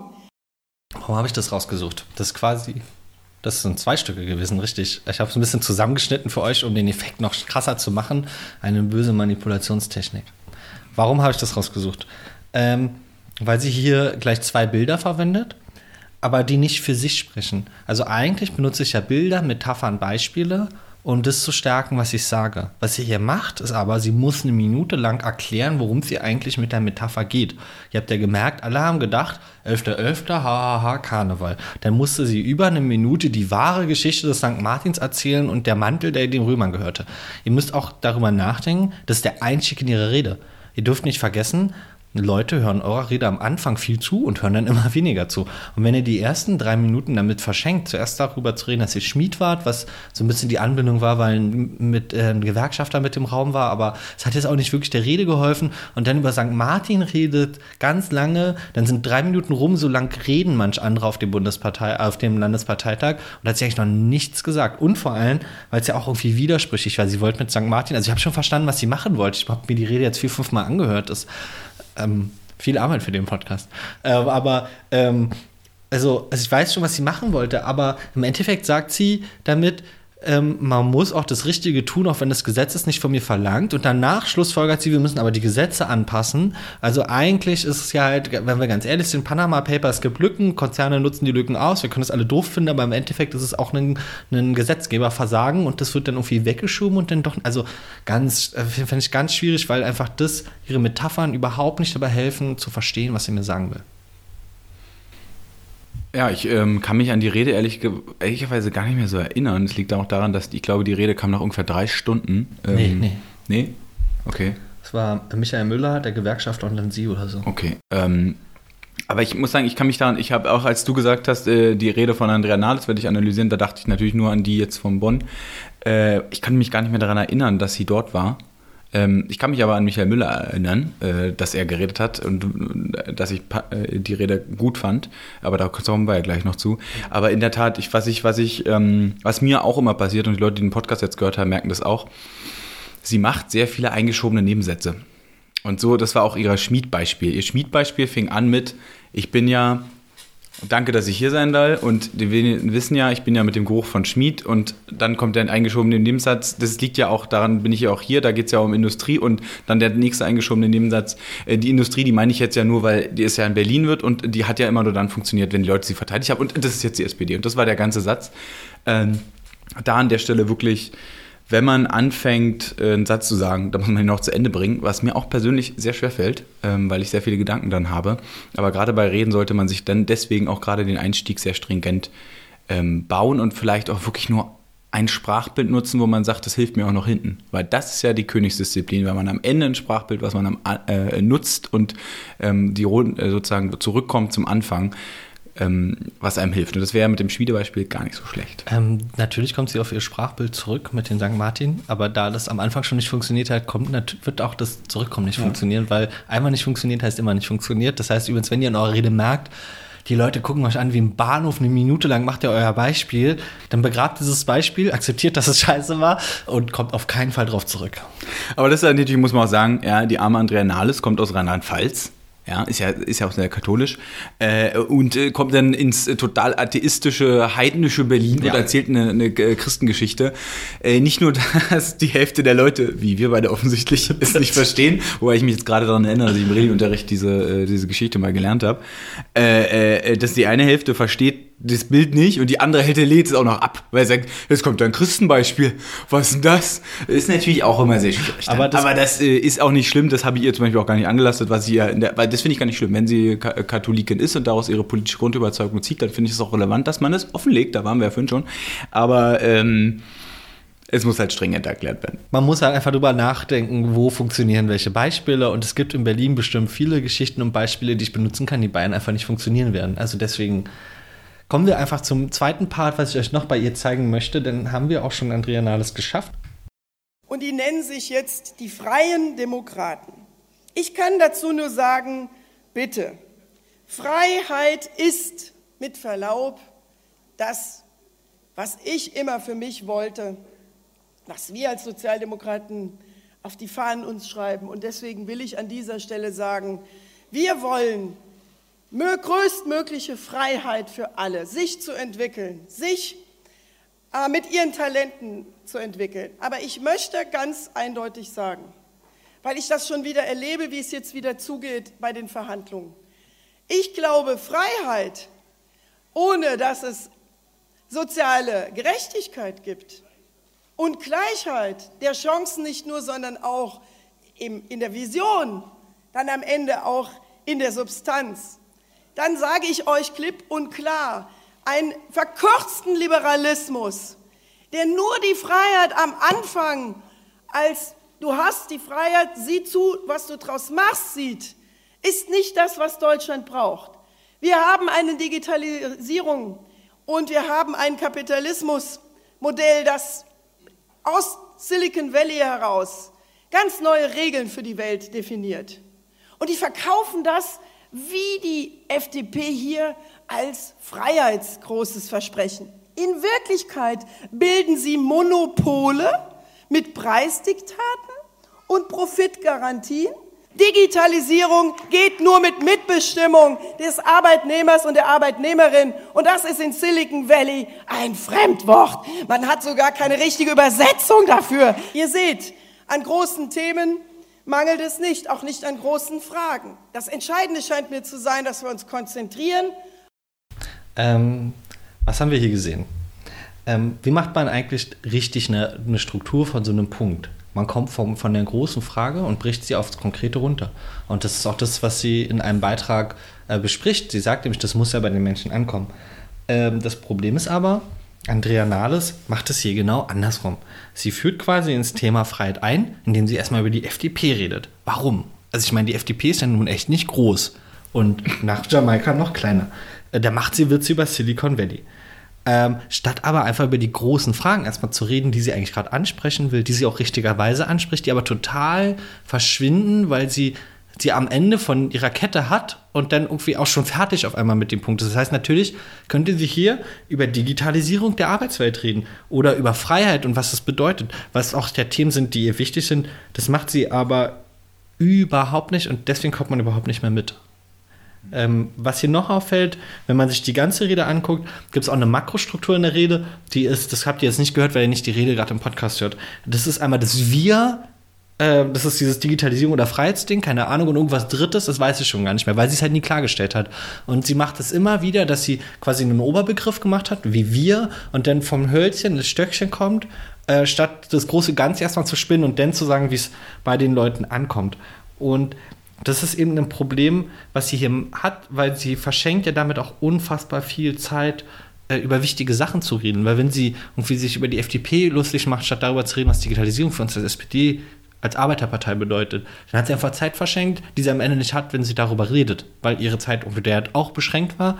Und deswegen hat sie, finde ich, hat sie hier einmal einfach ein Prioritätensetzungsproblem. Aber was ihr wieder mitnehmen könnt, ist, wenn ihr eine lange Rede habt und ihr habt so eigene Punkte, eigene Oberthemen, dann redet erstmal über das große Oberthema und dann, worum es euch am Ende geht. Und fangt nicht mit dem kleinstmöglich Denkbaren an und irgendwann nach drei Minuten merke ich, oh, das war ja doch ganz schön wichtig, weil da habe ich ihr einfach nicht mehr zugehört. Und andersrum kann sie mir einen Mehrwert schaffen. Und wenn ein Redner mir einen Mehrwert schafft oder mir drei Minuten was erklärt, was für mich wichtig ist, dann bin ich ihr dankbar dafür. So war es halt ein Problem. Also, du heißt, Du meinst sozusagen, wenn man diesen Freiheitspunkt nochmal sich anguckt, zu sagen, okay, was heißt eigentlich Freiheit aus sozialdemokratischer Sicht? Das wäre sozusagen der Einstieg. Warum ist Freiheit bedroht? Was heißt Freiheit? Was heißt individuelle Freiheit? Was ist es für uns? Was ist es historisch für uns? Äh, kurz äh, Einschieber am Rande. Äh, Zweifel für die Freiheit, schönes Buch über Willy Brandt reden an der Stelle. Kurzer Spoiler. Ähm, äh, weil er das auch immer wieder gesagt hat. Also da erstmal zu definieren, was heißt eigentlich Freiheit für uns, für mich, für die Sozialdemokratie und dann weiterzugehen, was heißt es konkret, wenn wir auf ähm, politische Fragen der Digitalisierung kommen oder wo, wo auch immer sie dahin wollte. Genau. Ähm, ich würde jetzt gerne das auch ein bisschen abrunden ähm, und über was reden, also weil viele von euch wird das jetzt auch gar nicht so betreffen, was Andrea Nahles da als Problem hat. Ähm, und zwar über das Problem von langen Reden. Das, das Problem bei langen Reden ist, und äh, es gibt, können wir gleich noch drüber reden, aus irgendwelchen Gründen muss man anscheinend lange reden als Vorsitzender von irgendwas in der Partei halten und umso länger, umso besser und am mindestens eine Stunde. Äh, das Problem dabei ist, äh, kaum jemand wird euch eine Stunde zuhören, weil es extrem anstrengend ist. Also ich meine jetzt konzentriert zuhören. Selbst wenn ihr bei Martin Schulz im Raum sitzt und eine Stunde als Delegierter in der ersten Reihe sitzt, habt ihr ihn höchstwahrscheinlich nicht eine Stunde zugehört. Ähm, das bedeutet, eine Sache erstmal, ihr müsst Zuhörern, wenn ihr lange Reden haltet, immer wieder die Chance geben, neu einzusteigen. Und das muss man eben mit einer klaren Struktur, mit klaren Oberthemen haben, damit ich mal abschweifen kann. Vielleicht rede ich mal mit jemandem, ist ja auch ein Landesparteitag, vielleicht muss ich auch was klären, einen Antrag nochmal eine Mehrheit beschaffen oder sowas. Ähm, und natürlich, das macht der Andrea Nahles in Gedanken richtig, hat sie Oberthemen. Und wenn dann kann ja sein, dass ich bei Wir bin ich ausgestiegen, war noch mal draußen, kurz komm rein, hör die ersten zwei Minuten, dann keine Ahnung, wo sie ist. Auf einmal sagt sie, das nächste ist Freiheit. Bam, warum ist das so wichtig für uns? Dann kann ich wieder einsteigen. Das heißt, ihr müsst als, ihr müsst eine klare Gliederung bei langen Reden haben, damit Leute immer wieder in eure Rede reinkommen können, weil, also als Zuhörer mache ich mir nicht noch die Mühe, reinzukommen. Du musst es mir, musst mir den, das Stöckchen immer wieder hingeben. Genau. Das zweite ist, worüber wir vielleicht mal reden müssen, warum muss man überhaupt lange Reden halten? Weil ähm, man muss ganz ehrlich sagen, ich weiß nicht, ob es den Leuten so sehr nutzt. Ich habe das Gefühl, du bist ja Soziologe, dass es auch so ein kulturelles Ding in unserer Partei ist, dass es erwartet wird, dass man lange reden, dass die Leute die Erwartung irgendwie erfüllen müssen. Ich glaube, ihr kennt es auch von unteren Ebenen, auch auf, auf einer KDV, dass, dass, dass irgendwie die wichtige Person, dass man eine halbe Stunde redet, die da ist. Ähm, Martin Schulz ja auch eine Stunde geredet auf dem Bundesparteitag. Gerade bei Andreas hat auch ein Problem. Ihr habt ja auf dem Bundesparteitag gesehen, Kurzreden sind toll für sie, weil sie halt, halt keine Zeit schlechte Bilder reinzubauen, deswegen sind kurze Reden gut für sie. Aber auch bei Martin Schulz, guckt euch mal die, okay, ihr habt wahrscheinlich keinen Bock auf anderthalb Stunden Martin Schulz Rede, aber wenn ihr die erste Rede von ihm mit der Schlussrede, die er äh, nach Schließung der Redezeit noch bekommen hat, vergleicht, dann ist die zweite ja viel, viel besser. Weil sie, aber sie ist auch nur 20 Minuten lang. So, ähm, das bedeutet, lange Reden, glaube ich, sind ein Problem für sich in der Partei ähm, und sind auch eine besonders schwierige Sache, die gut zu machen. Es gibt Leute, die schaffen es, aber es ist unfassbar schwer. Hm. Ja, also ich meine, die längste Rede, die ich live erlebt habe, war die Sigmar Gabriel 2009 Bundesparteitagsrede, eine Stunde 45 Minuten und ich stand auch wirklich eine Stunde 45 Minuten am Rand des Parteitags in Dresden. Und ich habe die Rede als sehr gute Rede in Erinnerung. Ähm, also jetzt so vom Gefühl her sozusagen. Ähm, man kann es, glaube ich, machen. Ich habe sie mir letztens auch nochmal angeguckt, ähm, weil ich den, das Intro geschnitten habe für den Sozipod. Ähm, ja, ich, ich weiß es ehrlich gesagt nicht. Natürlich äh, ist es eine kulturelle Sache. Wichtige Leute reden lang. Punkt. Ja. Weil, Und die, weil, die genau, weil die beschränkte Ressource an der Stelle ist Redezeit. Und wenn man Macht hat, dann hat man halt viel Redezeit. Wahrscheinlich ist das das, was man sagen will. Auf der anderen Seite mh, ist es natürlich auch so, dass man oft die Partei da meiner Meinung nach ein bisschen schizophren ist. Weil natürlich wünscht sie sich Führung und damit eine Einordnung des Parteivorsitzenden, ob das jetzt ein Landesvorsitzender ist oder Bundesvorsitzender, ist ja erstmal egal. Sie wünscht sich, dass er möglichst viel erwähnt. Problem ist auch, überleg mal, er redet nicht über jenes oder welches. Er redet nicht über Infrastruktur. Dann sagen Leute, sorry, wir haben 1,3, äh, 135 Milliarden Euro Sanierungsstau. Und er hat gar nicht darüber geredet, ziemlich wichtig. Das ist die eine Sache. Mhm. Ähm, die Leute wünschen sich Führung und Einordnung. Die andere Sache ist, Gleichzeitig sagen die gleichen Leute aber, ja, aber wir wollen ja mehr debattieren. Also ich glaube, ähm, wir kommen ja gleich noch zu Michael Müller, äh, zu dem Parteitag. Der war ja auch sehr lang. Das war der Parteitag nach der Bundestagswahl in Berlin, hat ja auch die SPD sehr schlecht abgeschnitten. Und wir da, haben noch andere Binnenkonflikte. Ja, ähm, die auch ausgetragen wurden. Und auch da hat Michael Müller sehr lang geredet. Ähm, und es gab eine sehr lange Aussprache danach auch, die auch sehr gut war. War ähnlich wie beim Bundesparteitag. Es haben halt einfach wirklich fünf Stunden äh, äh, die Leute geredet und haben eine Aussprache gehalten. Und das war auch wichtig so, weil die Leute wollten ja was loswerden. Dann, das hat dann aber dazu geführt, dass wir wichtige Anträge sehr weit nach hinten geschoben haben und am Ende nicht mehr behandelt haben. Was ich sehr traurig fand, weil es gab den tollen E-Sport-Antrag und ich wollte unbedingt zu dem reden und der Partei mal einfleischen, dass das ein Teil ist von der Digitalisierung, über die sie immer redet. Und danach war ich so enttäuscht, da bin ich halt zu Michael Müller hin und habe ihm gesagt, pass auf, Michael, ich bin super enttäuscht von dieser Art der Organisation hier, weil wir haben halt wirklich gute Debatten am Ende über wichtige Themen geführt, Organspende zum Beispiel, und das fällt einfach hinten runter. Und da hat er zu mir gesagt, naja, was soll ich machen, Paul? Wenn ich, das, wenn ich jetzt nichts gesagt hätte, hätten die Leute gesagt, wie? Bei der Krise redest du nicht? Und dann sagt er, und wenn ich die, wenn ich die Debatte kürzer gemacht hätte, dann es wieder gehießen, äh, ja, Michael, jetzt willst du auf einmal auch nicht so viele Debattenbeiträge hören. Also ich glaube, an der Stelle gibt es einfach unterschiedliche Ziele, die man bedienen muss. Es ändert aber nichts daran, dass eine Parteitagsregie durchaus fairer sein kann. Da haben wir ja ganz am Anfang drüber geredet. Ich bin auch der Meinung, dass wenn man Redezeitbeschränkungen schon hat und man eine Tagesordnung hat, das fand ich ein Problem am Landesparteitag, dann ist es ja keine höhere Mathematik, Redezeit mal Wortmeldung zu nehmen und zu merken, äh, wann es nicht mehr klappt und da muss man das halt offen kommunizieren. Das ist ja da auch nicht passiert. Da war man ganz überrascht, dass man zweieinhalb Stunden gefühlt über der Zeit war, wo ich mir dachte, so sorry, drei Minuten mal reden, das ist echt nicht schwer. Ähm, aber das ist ein anderes Thema. Aber wir haben jetzt schon dreimal gesagt, wir wollen noch über Michael Müller reden, weil lange reden, anscheinend kommt man nicht drum herum in der SPD. Es gibt verschiedene Arten. Ja, Sigmar Gabriel ist an sich auch ein guter Redner. Deswegen glaube ich auch, dass er eine Stunde, also das ist ja auch nochmal das Problem. Für Sigmar Gabriel ist, glaube ich, eine Stunde reden keine Arbeit, sondern da freut er sich, weil ihn da keiner widersprechen kann und er da, also eigentlich voller Lob, weil er ist sehr schlagfertig und er ist ein guter Redner, das kann man gar nicht anders sagen. Michael Müller hat was ganz Spannendes, fand ich, gemacht. Ähm, und zwar hat er ganz, ganz viele Themen einfach hintereinander weggeschmissen. Er hat sich alle Themen aufgeschrieben, die Berlin hat hat er immer was zu gesagt, so ein Satz oder zwei, bam, nächstes Thema. Auch teilweise ohne roten Faden, also es war, also es klingt jetzt negativ, aber es war ganz faszinierend. Er hat quasi äh, man, man nennt das so ein bisschen Frontlapping beim Debattierten. Man hat alles einmal angesprochen und es war, also das Extremste fand ich, ähm, ja, jung und weiblicher wer- werden finde ich auch ganz wichtig für die Partei. Punkt. Martin Schulz hat einen tollen Wahlkampf gemacht. Punkt. So, das waren so zwei, The das waren wirklich zwei Sätze für zwei Themen, bam und weiter. Das war eine ganz faszinierende Art, wie er die Rede gehalten hat. Sie war aber anscheinend relativ gut, weil die Leute, also ich hatte das Gefühl, dass auch im Raum, dass er viele Wogen geglättet hat. Äh, wie ist sie denn, du bist ja Delegierter gewesen, wie ist sie denn für dich gewesen? Ja, genau so, wie du es gerade gesagt hast. Ich bin auch sehr unzufrieden zum Parteitag gegangen, muss ich sagen. Ähm, aber an der einen Stelle bin ich dann, will ich natürlich auch sowas auch analysieren und bewerten. Auf der anderen Seite bin ich natürlich auch irgendwie Delegierter und habe eine politische Meinung. Ähm, es gab ja sehr viele Spannungen vorher. Es war der heiß erwartet. Der stand auch, äh, glaube ich, ziemlich unter Druck, weil es da große Probleme gab und ähm, angedeutete Rücktrittsforderungen und so weiter. Aber die Rede hat wirklich Spannung gelöst. Das hat man wirklich gemerkt. Man hat es gespürt. Es gab eine Spannung im Raum und nachdem man geredet hat, war sie nicht mehr da. Und von der Wirkung her, auch wenn ich dafür zum Beispiel in meinem Arbeitsplatz ein bisschen Schelte bekommen habe, als ich es gesagt habe, aber von der Wirkung her war sie wirklich gut. Sie war sehr ähm, effektiv. Sie hat ihr Ziel sehr gut erreicht. Das muss ich an der Stelle wirklich sagen. Und das Frontlapping, ja, fand ich, das hast du mir erst da, auf den Trichter hast du mich erst gebracht, mir ist das gar nicht aufgefallen. Ja, ja, ich bin auch hingegangen, um äh, den Königsmord zu sehen als lüsternes, äh, lüsternes Parteimitglied. Da dachte ich, ich sehe den Cäsarmord und wusste nach einer Stunde, ich sehe ihn nicht. Und ich wusste, ich habe noch elf Stunden vor mir. Das war natürlich, war trotzdem toll. Ich hatte viel Spaß.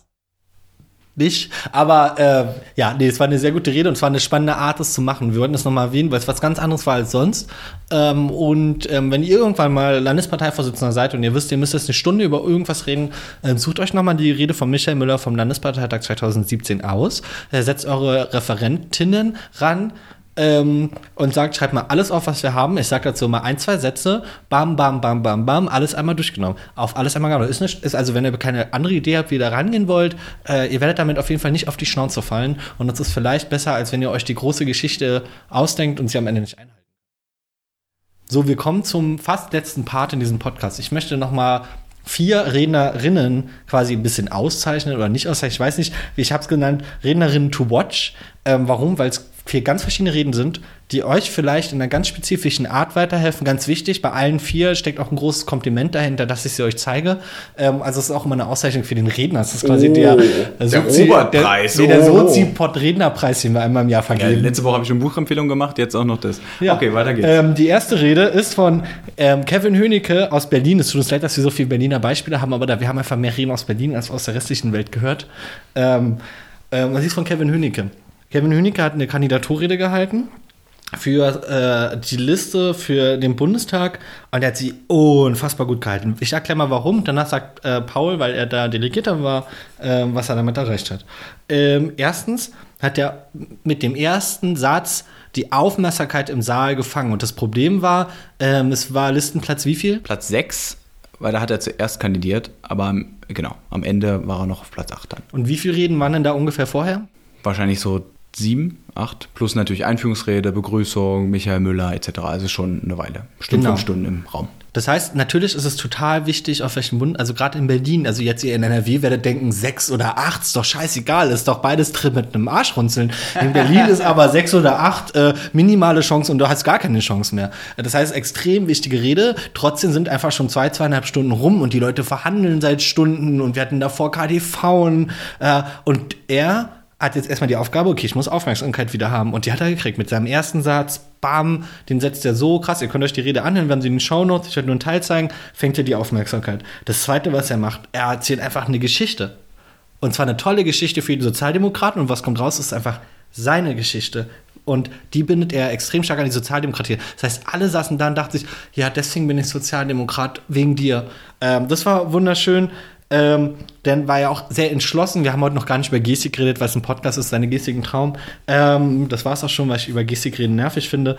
Ähm, was er dann macht, ist, er zeichnet eine Vision. Also wie sollte die Gesellschaft sein? Und er steht halt glaubhaft in ein Ziel, was halt seine Geschichte ist, weil die Vision hat er, weil er selber das durch diese Vision geschafft hat.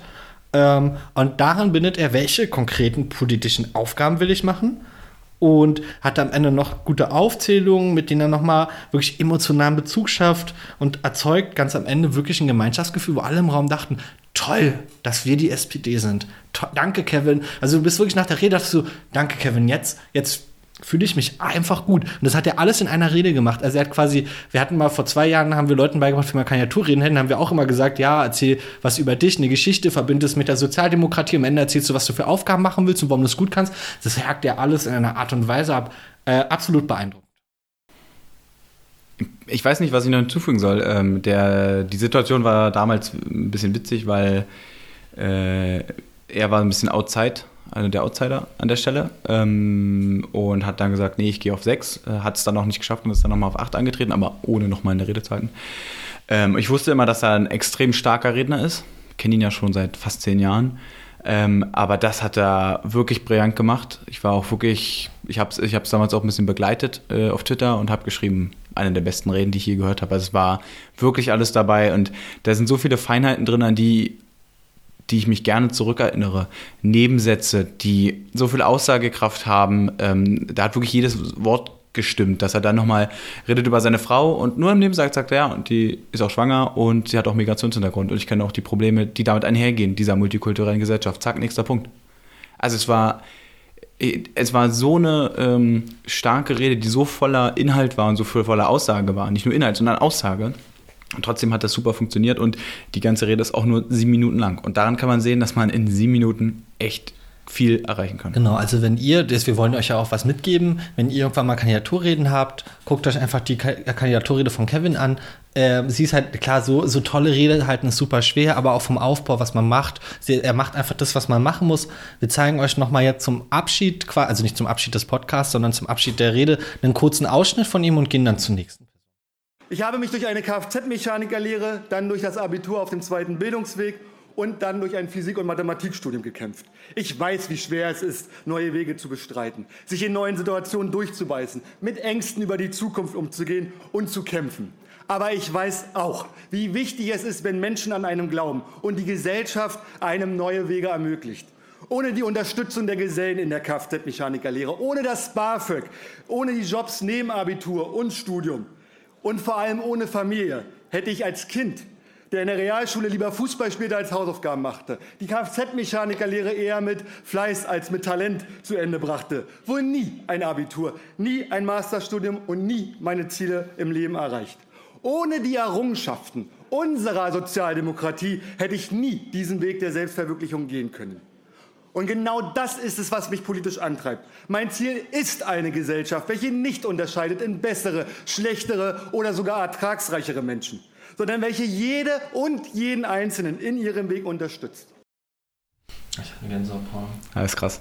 Ja. Paul, den solltest du mal zum Podcast einladen. Sollte Kevin, ich, ich, hätte dich gewählt. Äh, Kevin, ich hätte dich nicht gewählt. Die Gründe davon sind uns klar, weil wir standen damals leider auf unterschiedlichen Seiten, aber wir mögen uns sehr. Das war auch damals, äh, wir haben uns auch getroffen und darüber geredet. Aber in der Tat, ähm, genau. es ist wirklich genial. Was ich daran übrigens bemerkenswert finde, ist folgendes, für mich nämlich. Ich habe die Rede ja damals nur gehört und jetzt im Zuge des Podcasts ähm, nochmal gehört, weil ich äh, wusste, dass ich äh, die nochmal angucken sollte wegen dir. Und das habe ich mir nochmal angeguckt. Und was ich daran beeindruckend finde, ist, ich habe eine große Sensibilität dafür, wenn Menschen sehr genau sprechen, weil sie Dinge ablesen. Das macht er hier auch. Ähm, aber es ist mir während der Rede nie aufgefallen. Und ich habe immer gedacht, ah, das stört mich, wenn die Menschen so abgelesen reden. Aber er hat es ja auch, er betont die Dinge einfach sehr genau aber er hält sich einfach auf sein sehr gutes Redeskript einfach sehr genau und man merkt es aber am Ende, also man hat es damals im Raum nicht gemerkt. Es war wirklich eine wirklich gute Rede, die wahrscheinlich extrem gut einstudiert war. Davon gehe ich mal aus. Ähm, und ähm, wo man am Ende, der Ausschnitt war jetzt ja so bei Minute drei, keine Nervosität mehr merkt. Und es war wirklich relevant für ihn. Es war, er hat sich mit dieser Rede auf Listenplatz 8 gekämpft, weil da war jemand anders gesetzt. Und das ist schon krass. Ähm, und äh, verdient mit der Rede, absolut. Genau, die nächsten beiden ähm, Redner, die ich noch vorstelle, da kriegt ihr jetzt keinen Ausschnitt, aber wir packen von beiden auch ein Video in die Show Notes. Äh, vor allem vom letzteren solltet ihr euch das Video unbedingt angucken. Das eine ist ähm, Gesine Schwan. Ähm, was ich bei ihr toll finde, ist eine ganz andere Art. Etwas, das finde ich auch ganz selten in der Partei.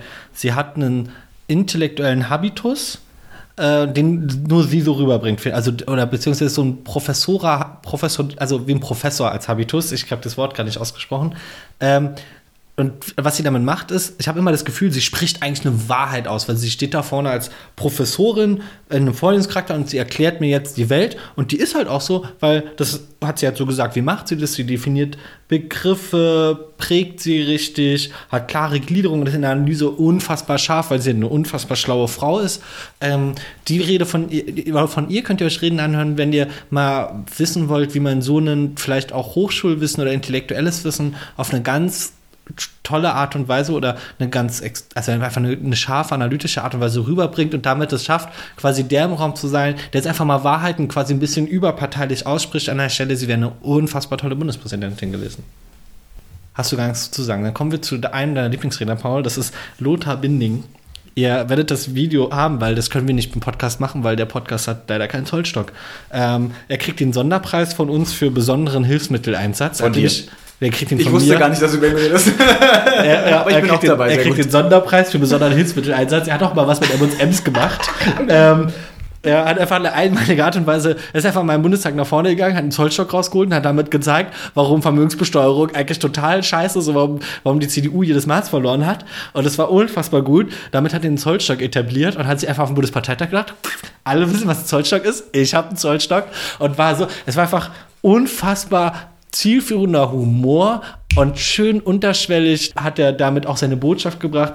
Ähm, wenn ihr mal Aufmerksamkeit braucht, also ihr sollt ja immer was mitnehmen, also es ist natürlich extrem schwer aus der Rede was mitzunehmen, aber wenn ihr mal Aufmerksamkeit braucht und ihr seid euch sicher, also nicht die Rede, wo ihr eh schon nervös seid, Ihr könnt ja mal überlegen, gibt es da irgendwas, was ich benutzen kann? Steht da in dem Raum zufällig eine Flipchart hin und ihr geht nach vorne und sagt, ihr, pass auf, ich erkläre euch das mal und malt was an. Oder habt irgendwas, also besser kriegt ihr nach drei Stunden keine Aufmerksamkeit, wenn, wenn als so eine Art und Weise, aber es ist natürlich sehr schwer und jeder von euch, der nervös nach vorne geht, sollte es auf keinen Fall machen. Aber als einfach ein Sonderpreis, den er verdient hat.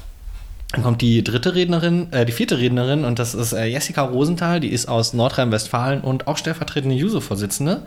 Ähm, warum habe ich sie ausgewählt? Ich kriege quasi den äh, äh, Rednerinnen-to-Watch-Preis für Interaktion. Ähm, aber ihr könnt noch ganz noch was anderes von ihr lernen. Aber was sie macht in ihren Reden, ist immer wieder ein klares Rebuttal auf die Vorredner. Das heißt, sie bezieht sich immer klar auf Leute, die vorher geredet haben, auch immer große Leute, die vorher geredet haben, immer mit zwei bis drei Punkten, die sie aufnimmt, sagt, pass auf, na, Andrea, du hast das gesagt und da habe ich das zu erwidern. Und so geht sie immer rauf. Was ähm, sie noch Tolles für euch macht, ähm, und zwar, wenn ihr irgendwann mal so Reden habt, wo ihr denkt, so drei, vier Minuten auf so einer Parteiversammlung, wie mache ich sowas eigentlich? Ich brauche mal erstmal eine, irgendwie eine einfache Struktur, bevor ich irgendwelche, was weiß ich, für Reden halte. Dann guckt sie euch an, weil sie hat eine ganz, ganz klare Struktur und die ist ganz einfach. Erst mache ich einen Rebuttal, dann erkläre ich meinen eigenen Punkt und dann kommt ein Appell. Und das macht sie. äh, Ich habe mehrere Reden von ihr gesehen, die sie genauso rangeht. Sie geht nach vorne und sagt: Erstmal möchte ich noch was zu dir sagen. Bum, bum, bum. So, worüber möchte ich reden? Bum, bum, bum. Am Ende Leute, wir müssen das so und so. Ganz, ganz, also die hat, dieser Aufbau ist einfach und es ist genau der Aufbau, den ihr in drei Minuten braucht. Ihr seid interaktiv, ihr macht euren Punkt klar, ihr peitscht die Leute nochmal an. Super Struktur, das macht sie immer wieder. Ähm, ich weiß nicht, ob sie mal debattiert hat, aber so würde ich auch Debattierern nämlich äh, Reden beibringen. Deswegen, wenn ihr das mal habt, guckt euch das genauso auf. Wie könnt ihr das selber machen, ähm, wenn ihr mal so eine Rede habt? Ihr bereitet quasi euer Argument, euer eigenen Punkt vor. Das ist so eine Minute ungefähr, sollte es nur dauern, sonst kommt ihr mit der Zeit durcheinander. Das schreibt ihr schon mal super auf den Zettel, schreibt auf den zweiten Zettel schon mal, was wollt ihr, was für einen Appell habt ihr, schreibt den Satz wirklich auf, damit ihr den Satz habt. Und das dritte Blatt bleibt erstmal einfach frei. Dann setzt euch hin und hört erstmal zu und überlegt, auf wen möchte ich antworten und dann schreibt ihr das auf. Und dann habt ihr dadurch auf eine ganz einfache Art und Weise eine, eine gute Rede für drei Minuten auf allen möglichen Landesparteitag. Und es war übrigens sehr schlau, äh, der Jusus sie als Schlussrednerin auf dem Bundesparteitag zu setzen, sofern das, also ich weiß nicht, wie, wie, ob man das hinkriegt, aber es ist sehr schlau, sie weit hinten reden zu lassen, weil sie nochmal aufräumen kann, dadurch, dass sie eben interagiert. Ich glaube, das ist nicht, es ist schlau, aber ich glaube, sie, es war nicht geplant, weil äh, die Redeliste war ja schon fünf Minuten nachdem ähm, der Parteitag begonnen hat, war die Redeliste schon beim Redner 70 angelangt äh, und am Ende haben irgendwie so, ich glaube, ein bisschen mehr als 50 geredet äh, oder sowas. Ähm, von daher war es, glaube ich, äh, eher ein Zeitproblem, aber es war natürlich für die Jusos extrem stark, dass sie da am Ende da war und sie hat auch nochmal einen ziemlich guten Appell am Ende gebracht, habe ich auch in Erinnerung. Ähm, ja.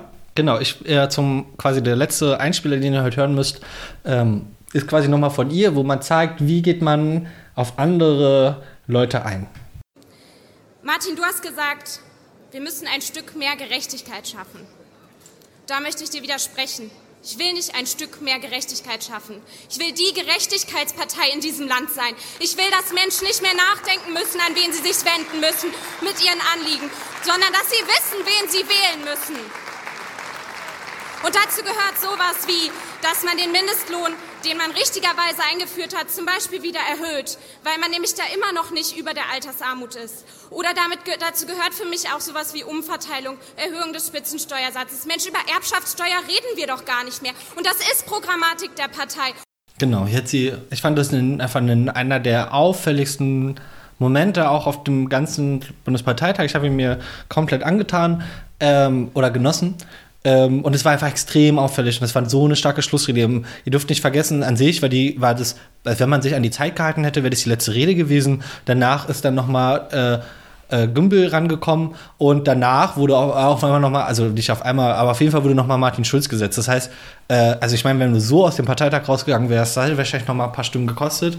Ähm, das heißt, äh, Jessica könnt ihr euch auf jeden Fall angucken, wenn ihr lernen wollt, wie man so eine Reden hält. Und ihr könnt von ihr einfach als Positivbeispiel mitnehmen, wie äh, setze ich mich mit anderen Leuten auseinander. So ganz zum Schluss, die letzten paar Minuten, äh, können wir ja noch mal darüber reden, wie werdet ihr eigentlich besser?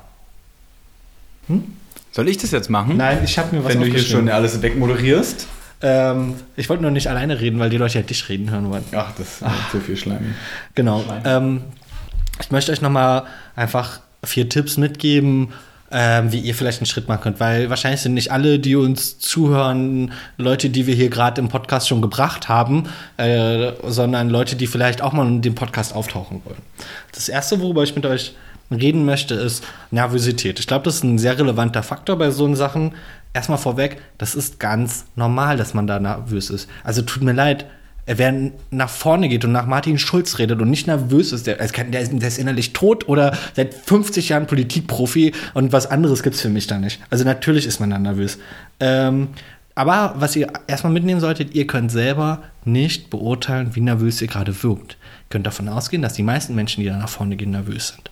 Ähm, und ihr selber habt vielleicht manchmal das Gefühl, oh mein Gott, jedes zweite Wort überschlägt sich, alle merken es und sie sehen, dass ich schwitze, obwohl ich eine Jacke anhabe, so ungefähr. Das stimmt nicht. Ihr, also, wenn ihr nicht wirklich sehr geübte Redner seid, könnt ihr nicht beurteilen, wie nervös ihr gerade wirkt. Das heißt, beruhigt euch an der Stelle wieder. Ihr seid nervös, das ist normal. Das heißt nicht, dass es die Leute merken. Und jeder Mensch im Raum, der ein bisschen Herz hat, und es sind in der SPD hoffentlich ganz viele, äh, wird sich auch denken, ja, mein Gott, natürlich ist man da gerade nervös. Ähm, was ich auch kenne, ist vor allem, dass neue Umgebungen nervös machen. Das heißt, gewöhnt euch an die Umgebung. Bei mir war das zum Beispiel so, ich, ich, bin, ich sitze in der deutschen Meisterschaft und debattieren, da sitzen 200 Leute, bin ich nicht nervös, weil ich kenne dieses Setting debattieren und manchmal hatte ich es dann noch, dass ich in der Abteilung was gesagt habe. Das ist ja lächerlich, da sitzen 30 Leute und ich mache eine Wortmeldung, das ist das Unwichtigste, was es gibt. Da war ich nervöser als in so einem Finale, weil es für mich eine neue um oder eine andere Umgebung war, die ich nicht in dem Moment, als ich das gesagt habe, nicht gewohnt war. Das bedeutet, ähm, was könnt ihr daraus lernen? Ihr braucht, müsst euch natürlich einfach an die Umgebung gewöhnen. Das heißt, wenn ihr nervös auf der KTV seid, dann müsst ihr halt noch zehnmal auf der KTV reden und dann seid ihr eben nicht mehr so nervös. Das kann ich an der Stelle nur bestätigen. Ich habe äh, letzte Woche wieder Reden gehalten im, äh, in der BVV und die Reden waren äh, vom Rebuttal nicht schwerer als, im Gegenteil leichter als das, was man äh, in der, im Debattieren macht. Sie waren von der Länge hatte ich unbegrenzte Zeit. Ich theoretisch muss man nicht ausnutzen, wäre bescheuert, aber man hat hier unbegrenzte Zeit. Äh, aber ich bin unfassbar nervös, äh, wenn ich vor der BVV rede, ähm, weil es einfach was anderes ist ähm, und daran muss man sich gewöhnen und da hilft nur eins: öfter reden. Genau, das führt auch zum zweiten Punkt. Reden lernt man nur durch Reden. Das heißt, wenn ihr besser werden wollt in Reden, dann gibt es nur einen einzigen Weg, der wirklich erfolgsversprechend ist. Debattierclubs. Äh, das war mein vierter Punkt. nee, aber also der, wir ziehen den vierten damit einfach vor. Ihr müsst einfach oft Reden halten. Eine tolle Möglichkeit, Reden zu halten, sind Debattierclubs. Die gibt es ganz oft in Deutschland und da rennen ganz viele Sozen rum, die sich aber nicht in der Partei engagieren. Das heißt, wenn ihr hingeht, lernt ihr viele Freunde kennen und könnt vielleicht Leute überzeugen, in die Partei zu kommen. Kleiner Spoiler, äh, kleiner Tipp am, am, in der Mitte. Aber es geht auch in, in anderen Situationen. Ihr müsst halt immer wieder euch hinstellen und eine Rede halten, sonst werdet ihr halt nicht besser. Ihr werdet nicht klar, ein, ein, guter, ein guter Workshop hilft euch, gibt euch Sachen an die Hand, lässt euch, wenn er wirklich gut ist, oft reden, aber ihr werdet nicht besser, weil ihr ein YouTube-Video äh, guckt, wo euch jemand erzählt, welche lateinischen Figur es bei der Rede gibt. Davon werdet ihr nicht besser. Und ihr werdet auch nicht besser davon, dass ihr das zehnte Buch zu äh, Rhetorik für Anfänger, Storytelling liest. Das ist eigentlich eher was, was man macht, wenn man schon gut ist und dann Feinheiten entwickelt. Aber am Anfang hilft halt nur, hinstellen und reden halten. Und das Einzige, was euch wirklich hilft auf dem Buch, äh, hilft aus einem Buch, ist äh, ein Zitatebuch von Willy Brandt. Oder von Winston Churchill, weil der hat zu allem alles gesagt und äh, das hilft immer. Ansonsten für euch, wenn euch kein Zitat einfällt, folgendes Zitat könnt ihr immer verwenden. Ähm, Politik findet ihre Bedeutung erst in der Kritik der bestehenden Verhältnisse und das Wort Politik könnt ihr mit jedem beliebigen anderen Wort austauschen, zum Beispiel Kultur findet seine Bedeutung erst in der Kritik der bestehenden Verhältnisse und ich weiß nicht, wer es gesagt hat, weil ich es mir ausgedacht habe, aber ihr könnt es einfach irgendjemand unterschieben, der auch sehr schlau war. Ähm, so, nun kommen wir zum so wird man deutscher Vizemeister in OPD debattieren. Genau. Ähm, und nun kommen wir zum letzten Tipp, den ich euch mitgebe, weil Debattierclubs hat Paul schon vorgezogen. Ähm, und das ist, holt euch Feedback.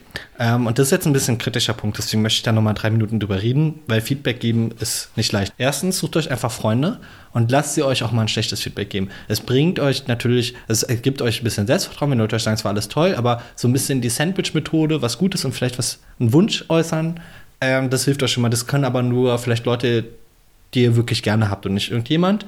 Ähm, und das Zweite ist, gutes Feedback geben ist unfassbar schwer, weil sich auf eine Rede in ihrer Gesamtheit zu konzentrieren, ist eine Sache, da muss man jahrelang eigentlich für üben. Also wenn ihr auf Debattierturnieren seid, in den hohen Runden, die Juroren, die da sitzen, die wirklich eine Rede umfassend beurteilen, die debattieren selber seit drei, vier, fünf Jahren und schreiben die komplette Rede mit und sitzen da zu fünf, weil sie sich nicht ertrauen, alleine das Urteil abzugeben. Ähm, das bedeutet, da ihr niemand wahrscheinlich im Kreis finden werdet, der zufällig äh, Juror in einem Debattierclub ist äh, und seit fünf Jahren debattiert, äh, gebt denen doch mal Aufgaben. Sowas wie, sag mal, pass auf, es geht mir nur darum, wie ich spreche, kannst du einfach mal die Augen schließen und mir die drei Minuten nur zuhören und sagen, wie du es fandest. Oder ähm, achte doch mal äh, nicht auf den Inhalt, hör doch mal nur dahin, welche Sprache ich benutze, weil äh, ich möchte, wenn die jetzt nicht Feedback haben, ob das richtig ist, was ich sage, sondern ob die Art und Weise richtig ist oder so. Das heißt, äh, wenn ihr jemanden vielleicht habt, der euch immer gerne, der bereit ist, euch Feedback zu geben, gebt ihm mal kleine Aufgaben, dass er mal auf was ganz Bestimmtes nur achten soll und alles andere jetzt einfach mal egal ist, weil dann habt ihr die Chance, dass ihr zwar kein ganzheitliches Feedback zu eurer Rede kriegt, aber vielleicht ein Tipp, mit dem ihr einen Schritt macht. Okay. Und mit diesem konstruktiven Ausblick können wir uns äh, verabschieden. Robert, danke für diese ausführliche, wirkliche Redeanalyse für Reden äh, innerhalb der Partei. Äh, danke, dass du hier warst. Ich glaube, du kommst auch nochmal wieder. Und ansonsten, stay tuned, ähm, bleibt dran. Bis bald. Auf Wiedersehen.